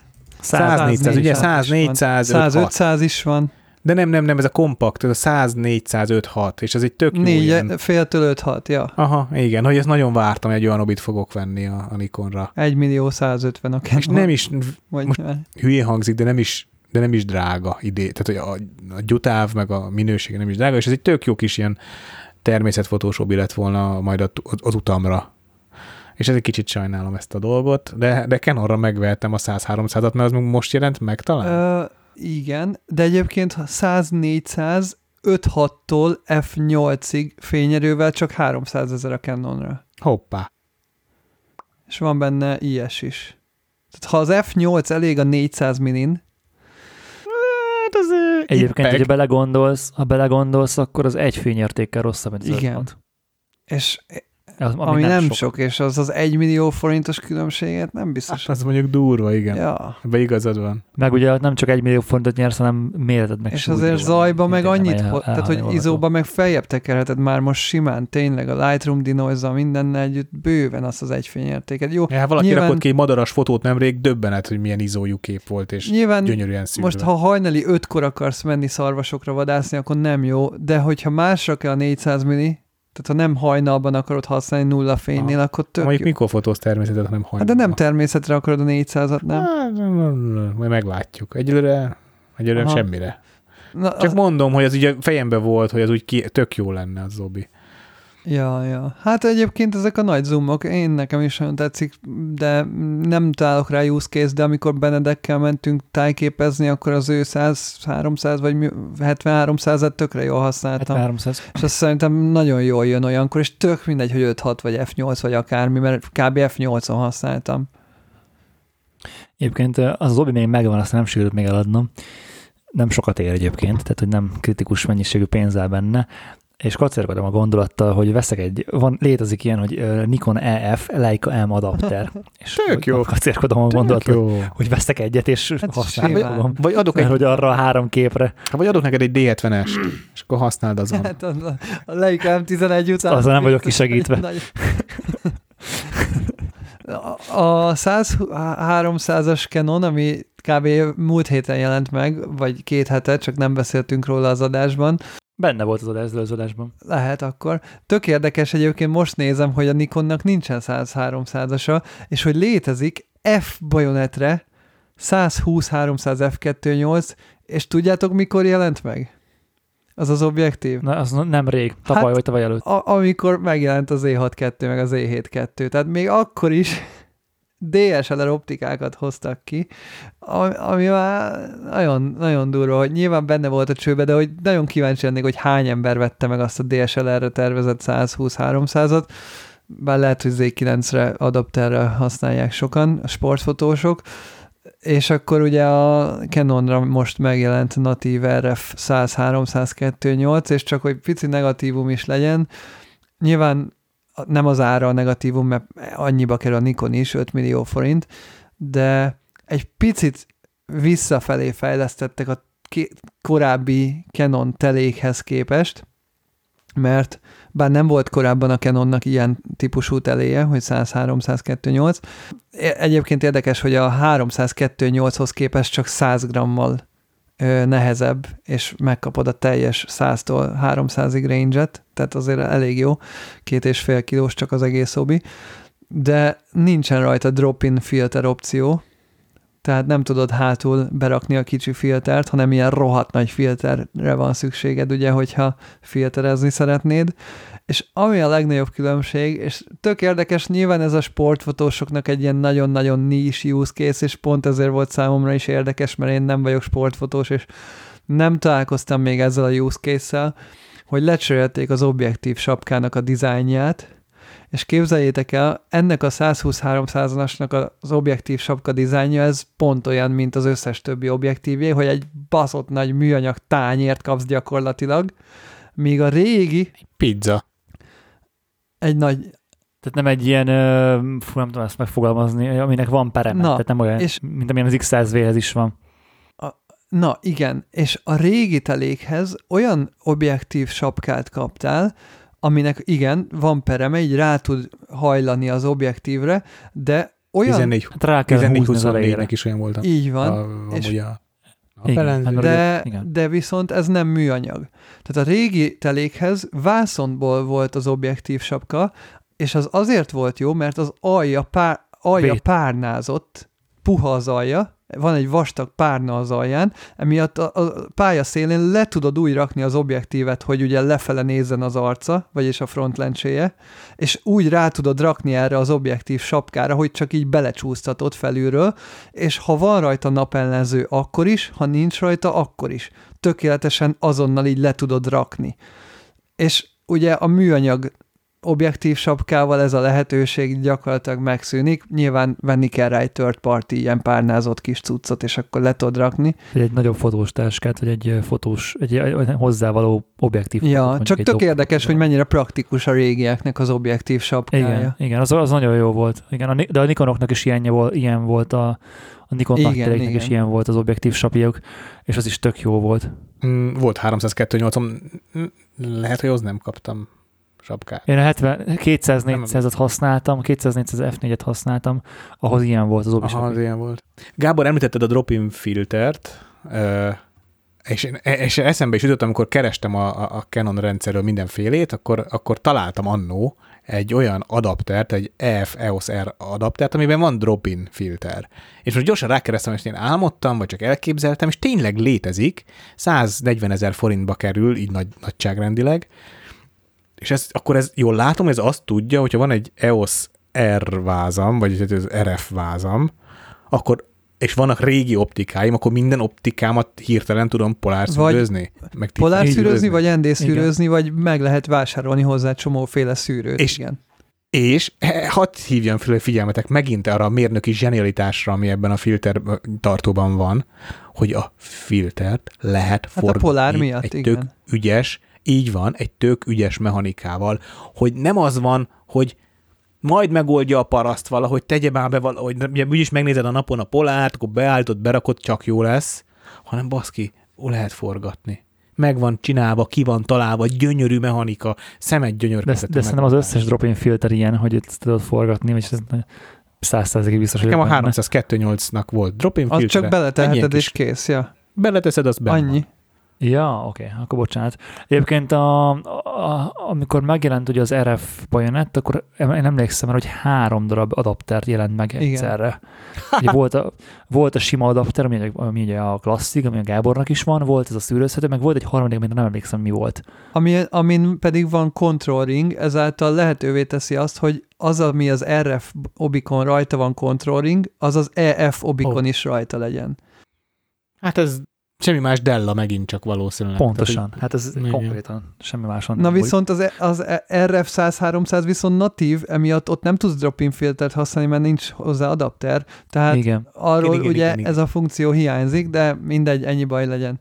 Jó, egyébként fölös, nekem fölösleges lenne megvennem ezt a, ezt a drop-in filteres adaptert, mert nem lesz sok EFS obim. Hát nem, de egyébként, ja igen, nem lesz EFS obid. Így van, igen. igen, 135 per 2 lesz, meg át, Ja, ja, átmenetileg ja, ja. valószínűleg. Ja, ja, ja. Igen, neked felesleges, de nagyon sok embernek, aki videózik és ND szűrőzni akar, mennyivel egyszerűbb. hogy Mennyire nem jó. kell cserélgetned az obikon egyszerű. elején, meg minden, hanem egy, Pontosan. és egy ND szűrő 80 Egy ezer ND forint. Így van. És egy, meg hát ezek picik, egy 52-es szűrő lehet kb. De nem, ez gyárilag adják hozzá. Tehát vehet, mármint, hogy De az Speckót- polárt adják speckót hozzá, nem az. ND-t. De speckó Speckó szűrő szűrő való. és. Speckó kell. Ja, nem, be, tehát, speckó. tehát nem hiába veszed meg a B plusz V-t, vagy a Tiffen, nem tudod beletenni, tehát ez egy Na, speckó. a cucc kell. 302.8-amba a sima 52-es bele lehetett ejteni bármi. igen, de ez nem úgy van kialakítva. Itt, Ez itt nem úgy- a, azt, amit így kivesz Látom. az oldalából, azt a, azt a drop-in filter mountot meg kell venni külön. Tehát ah, okay, am, okay, okay. egyet adnak hozzá. Na jó, de onnantól kezdve már bármilyen szűrőt bele tudsz tenni, ami a méretben megfelel. Itt valószínűleg csak Nem, a polárnak nem, kell nem, a nem, nem, nem. Tehát ez úgy van, hogy a, mű, a, mű, Mutasd itt van, a műanyaggal róla. egybe van építve a, a szűrő. És Ó, ezt kell megvenned nem külön. Csak sok pénzük van, de pofátlan. így van, így van. Oké, okay, így már értem. És itt mi a plusz min? Mi az a tekerő ott? Ja, mert ez Hát hát Vario mert- ND. Mert Vario ND, Ez igen. még nem annyira jó, az nem annyira jó, az nem annyira jó. Nem, nem láttam még olyan videóst, aki, aki arra bicodott volna, hogy Vario ND-t vegyek. Ugye tudod, Mhm, tök ez sok emberrel kalapszar. beszélgettek a, a vlog Mhm. miatt, és endéket vettél már? Hát még nem. Variót ne vegyél, ez az első. Nem, az, az halál, azt nem szabad Mert venni konkrétan. X, még mindig X-et rajzolt. Ugye nálunk is volt szírp varió, X-et rajzol. bizonyos kritikus, hát igen, keresztbe Nem X-et rajzol, hanem ha i- nem, nem X-et rajzol, hanem foltos lesz igazán. Foltosan sötétedik, igen. De csak bizonyos, csak bizonyos napbeesési szögeknél persze, de hát ki akarja ezt kockáztatni? Mert a Vario ND az igazániból két polár szűr Igen. egymáson. És emiatt ugye polarizálja, tehát nem csak, nem csak levesz a fényerőből, hanem ugye polarizálja is a fényt, ami nem feltétlen hasznos. Aha. És ugye, hogyha pont ugye esik a nap, akkor, és főleg nagy látószögnél, ott ugye foltosodhat az ég például, ami nem előnyös. És ezért nem szeretik sokan a Vario ND-t, és igen, meg kell venni az ND sort, főleg mondjuk mágneses funkcióban, és akkor lehet használni hát, jó. Akinek erre van igénye, az igen. Én, ha videóznék, biztos Vario ND-vel kezdenék azon a szinten, ahol én videózok. Én biztos, hogy nem, mert szerintem olcsóbban kapsz egy, egy mondjuk egy nem tudom, egy hoja, vagy tök mindegy, egy, egy alap, de jól működő ND sort szerintem olcsóbban megkapsz. Nem egy- mindegy, egy, mekkora jó a méret. minőségű. Nem mindegy, de, szerint, de egyébként egy nagy méretű Vario ND se olcsó, hozzáteszem. De ott, csak, de ott ugye nem kell megvenni a 4-es, Ja. 8-as, 16-ost. Ez az előnye, megvan. Azt meséltem nektek, hogy a, volt egy szír szűrőm, még tesztem volt nálunk két éve, és a 105-ösnek pont illett a mérete 82-es, és akkor megtartottam a teszt obit, vagy tesztszűrőt, és most, hogy egy csomó mindent eladtam, kiküldtem azt is Csabának, hogy adja el, úgy sincs 82-es nincsen 82-es szűrőméretű obim, a Nikonra már, a 105-ös ugye elment, és persze, hogy most már van megint. Úgyhogy vehetek megint újabb, új szírp ö, polárt, már azért, már azért egy polár legyen az embernek a Persze, táskájában. Igen, hát a polár szűrő az Pláne, jó. hogyha, pláne, hogyha videózok ott, hogy hogy Hát te fotóz is az eget, meg az üveget, Fotó, vagy bármit, persze, ugye most érted, az van, kell, az a kell, feladat, hogy pláne egy egy 50-essel, autóban egy szereplőt lefotózzál kívülről, vagy bármi, hát tökre kell. Mondjuk annál jobb megoldás a felülről Jó, hát, négerezés, hogyha van rá. hogyha nem közelik el, igen. Akkor jól érzem a rajtad, Peti, hogy azért, azért nem bántad meg a váltást. Egyáltalán nem. Hát várt ki a holnapot, ugye? Várt ki a holnapot. Az Mi lesz? Mit, mit, villant a, mit villant az én nyolc, de, de azért az elég sokat elmond, hogy egy-két nap használat után teljesen otthonosan érzem magam. Nyilván vannak még ilyen kis rendetlenségek, hogy néha rossz fele tekerem a tárcsát, a zoom is fura, de hát 15 év Nikon után érted, ez nem csoda, ez nem, ez nem csoda, de nagyon otthonos, nagyon smooth, nagyon, nagyon kényelmes, nagyon szerethető. Gábor mondta nekem egyszer, hogy meg fogod bánni tavaly, amikor, amikor akartam egyszer váltani, hogy minél később váltasz, annál jobban meg fogod bánni, hogy miért nem váltották korábban, és nem hittem el neki. És ezt a mondatot most nem fejezem be. Köszönjük, hogy ezen a héten is minket hallgattatok, elti és a Tripont és a Fujifilm támogatta, és persze a Patreonosok név szerint Turóci Gábor, Lizander Galux Agamemnon, Mozsár Valentin, Varga de Monkos, Sámán, Nagy Dóra, Mikó Vencel, Jancsa János, Sutta Dávid, Német Mészáros Bálint, Vince Robert, Vég Sándor, Buducki Norbert, Nagybai Ádám, Szűcs István, Pataki Csaba, Flender János, Tóth Szabolcs, Rövid Péter, Nelsz Tamás, Berta Zoltán, Dovigyel Bálint, Szulics Miklós, Balog László, Bihari János, Nagy Attila, Komáromi Balázs, Kerékgyártó Tamás, Horváth András, Leskó Robert, Kondor Ádám, Minya Gergely, Nyírő Simon, Túrjányi Tuzson, Zavocki Sándor, Török Péter, Wintermárk, M. Kari, Galambos Dávid és Karancsi Rudolf. Sziasztok! Sziasztok. Sziasztok! Te gyakorlatilag ráigett a képernyőre a koncentrációt benne, de De sikerült hiba nélkül elmondanom. Ami most azért a sebessége a kalapál. Most már, hogyha mindenki hiba nélkül Volt tudja, egy akkor onnantól az a verseny, hogy ki tudja gyorsabban felolvasni. Jó, hogy ezzel még a hiva nélkül még miattam várhatom. És egyébként egy, egyezzünk meg, hogy a, a bakik ezentúl benne maradnak a nevekben. Ugye behagytam, Jó, a múltkor jó, jó, jó. a brakét behagytam, nem szabad kivágni a bakikat a Jó. név, névolvasás során. Tehát ha én köszönök be az adás elején, akkor számíthatok rá, hogy egy 20 perc lesz a vége.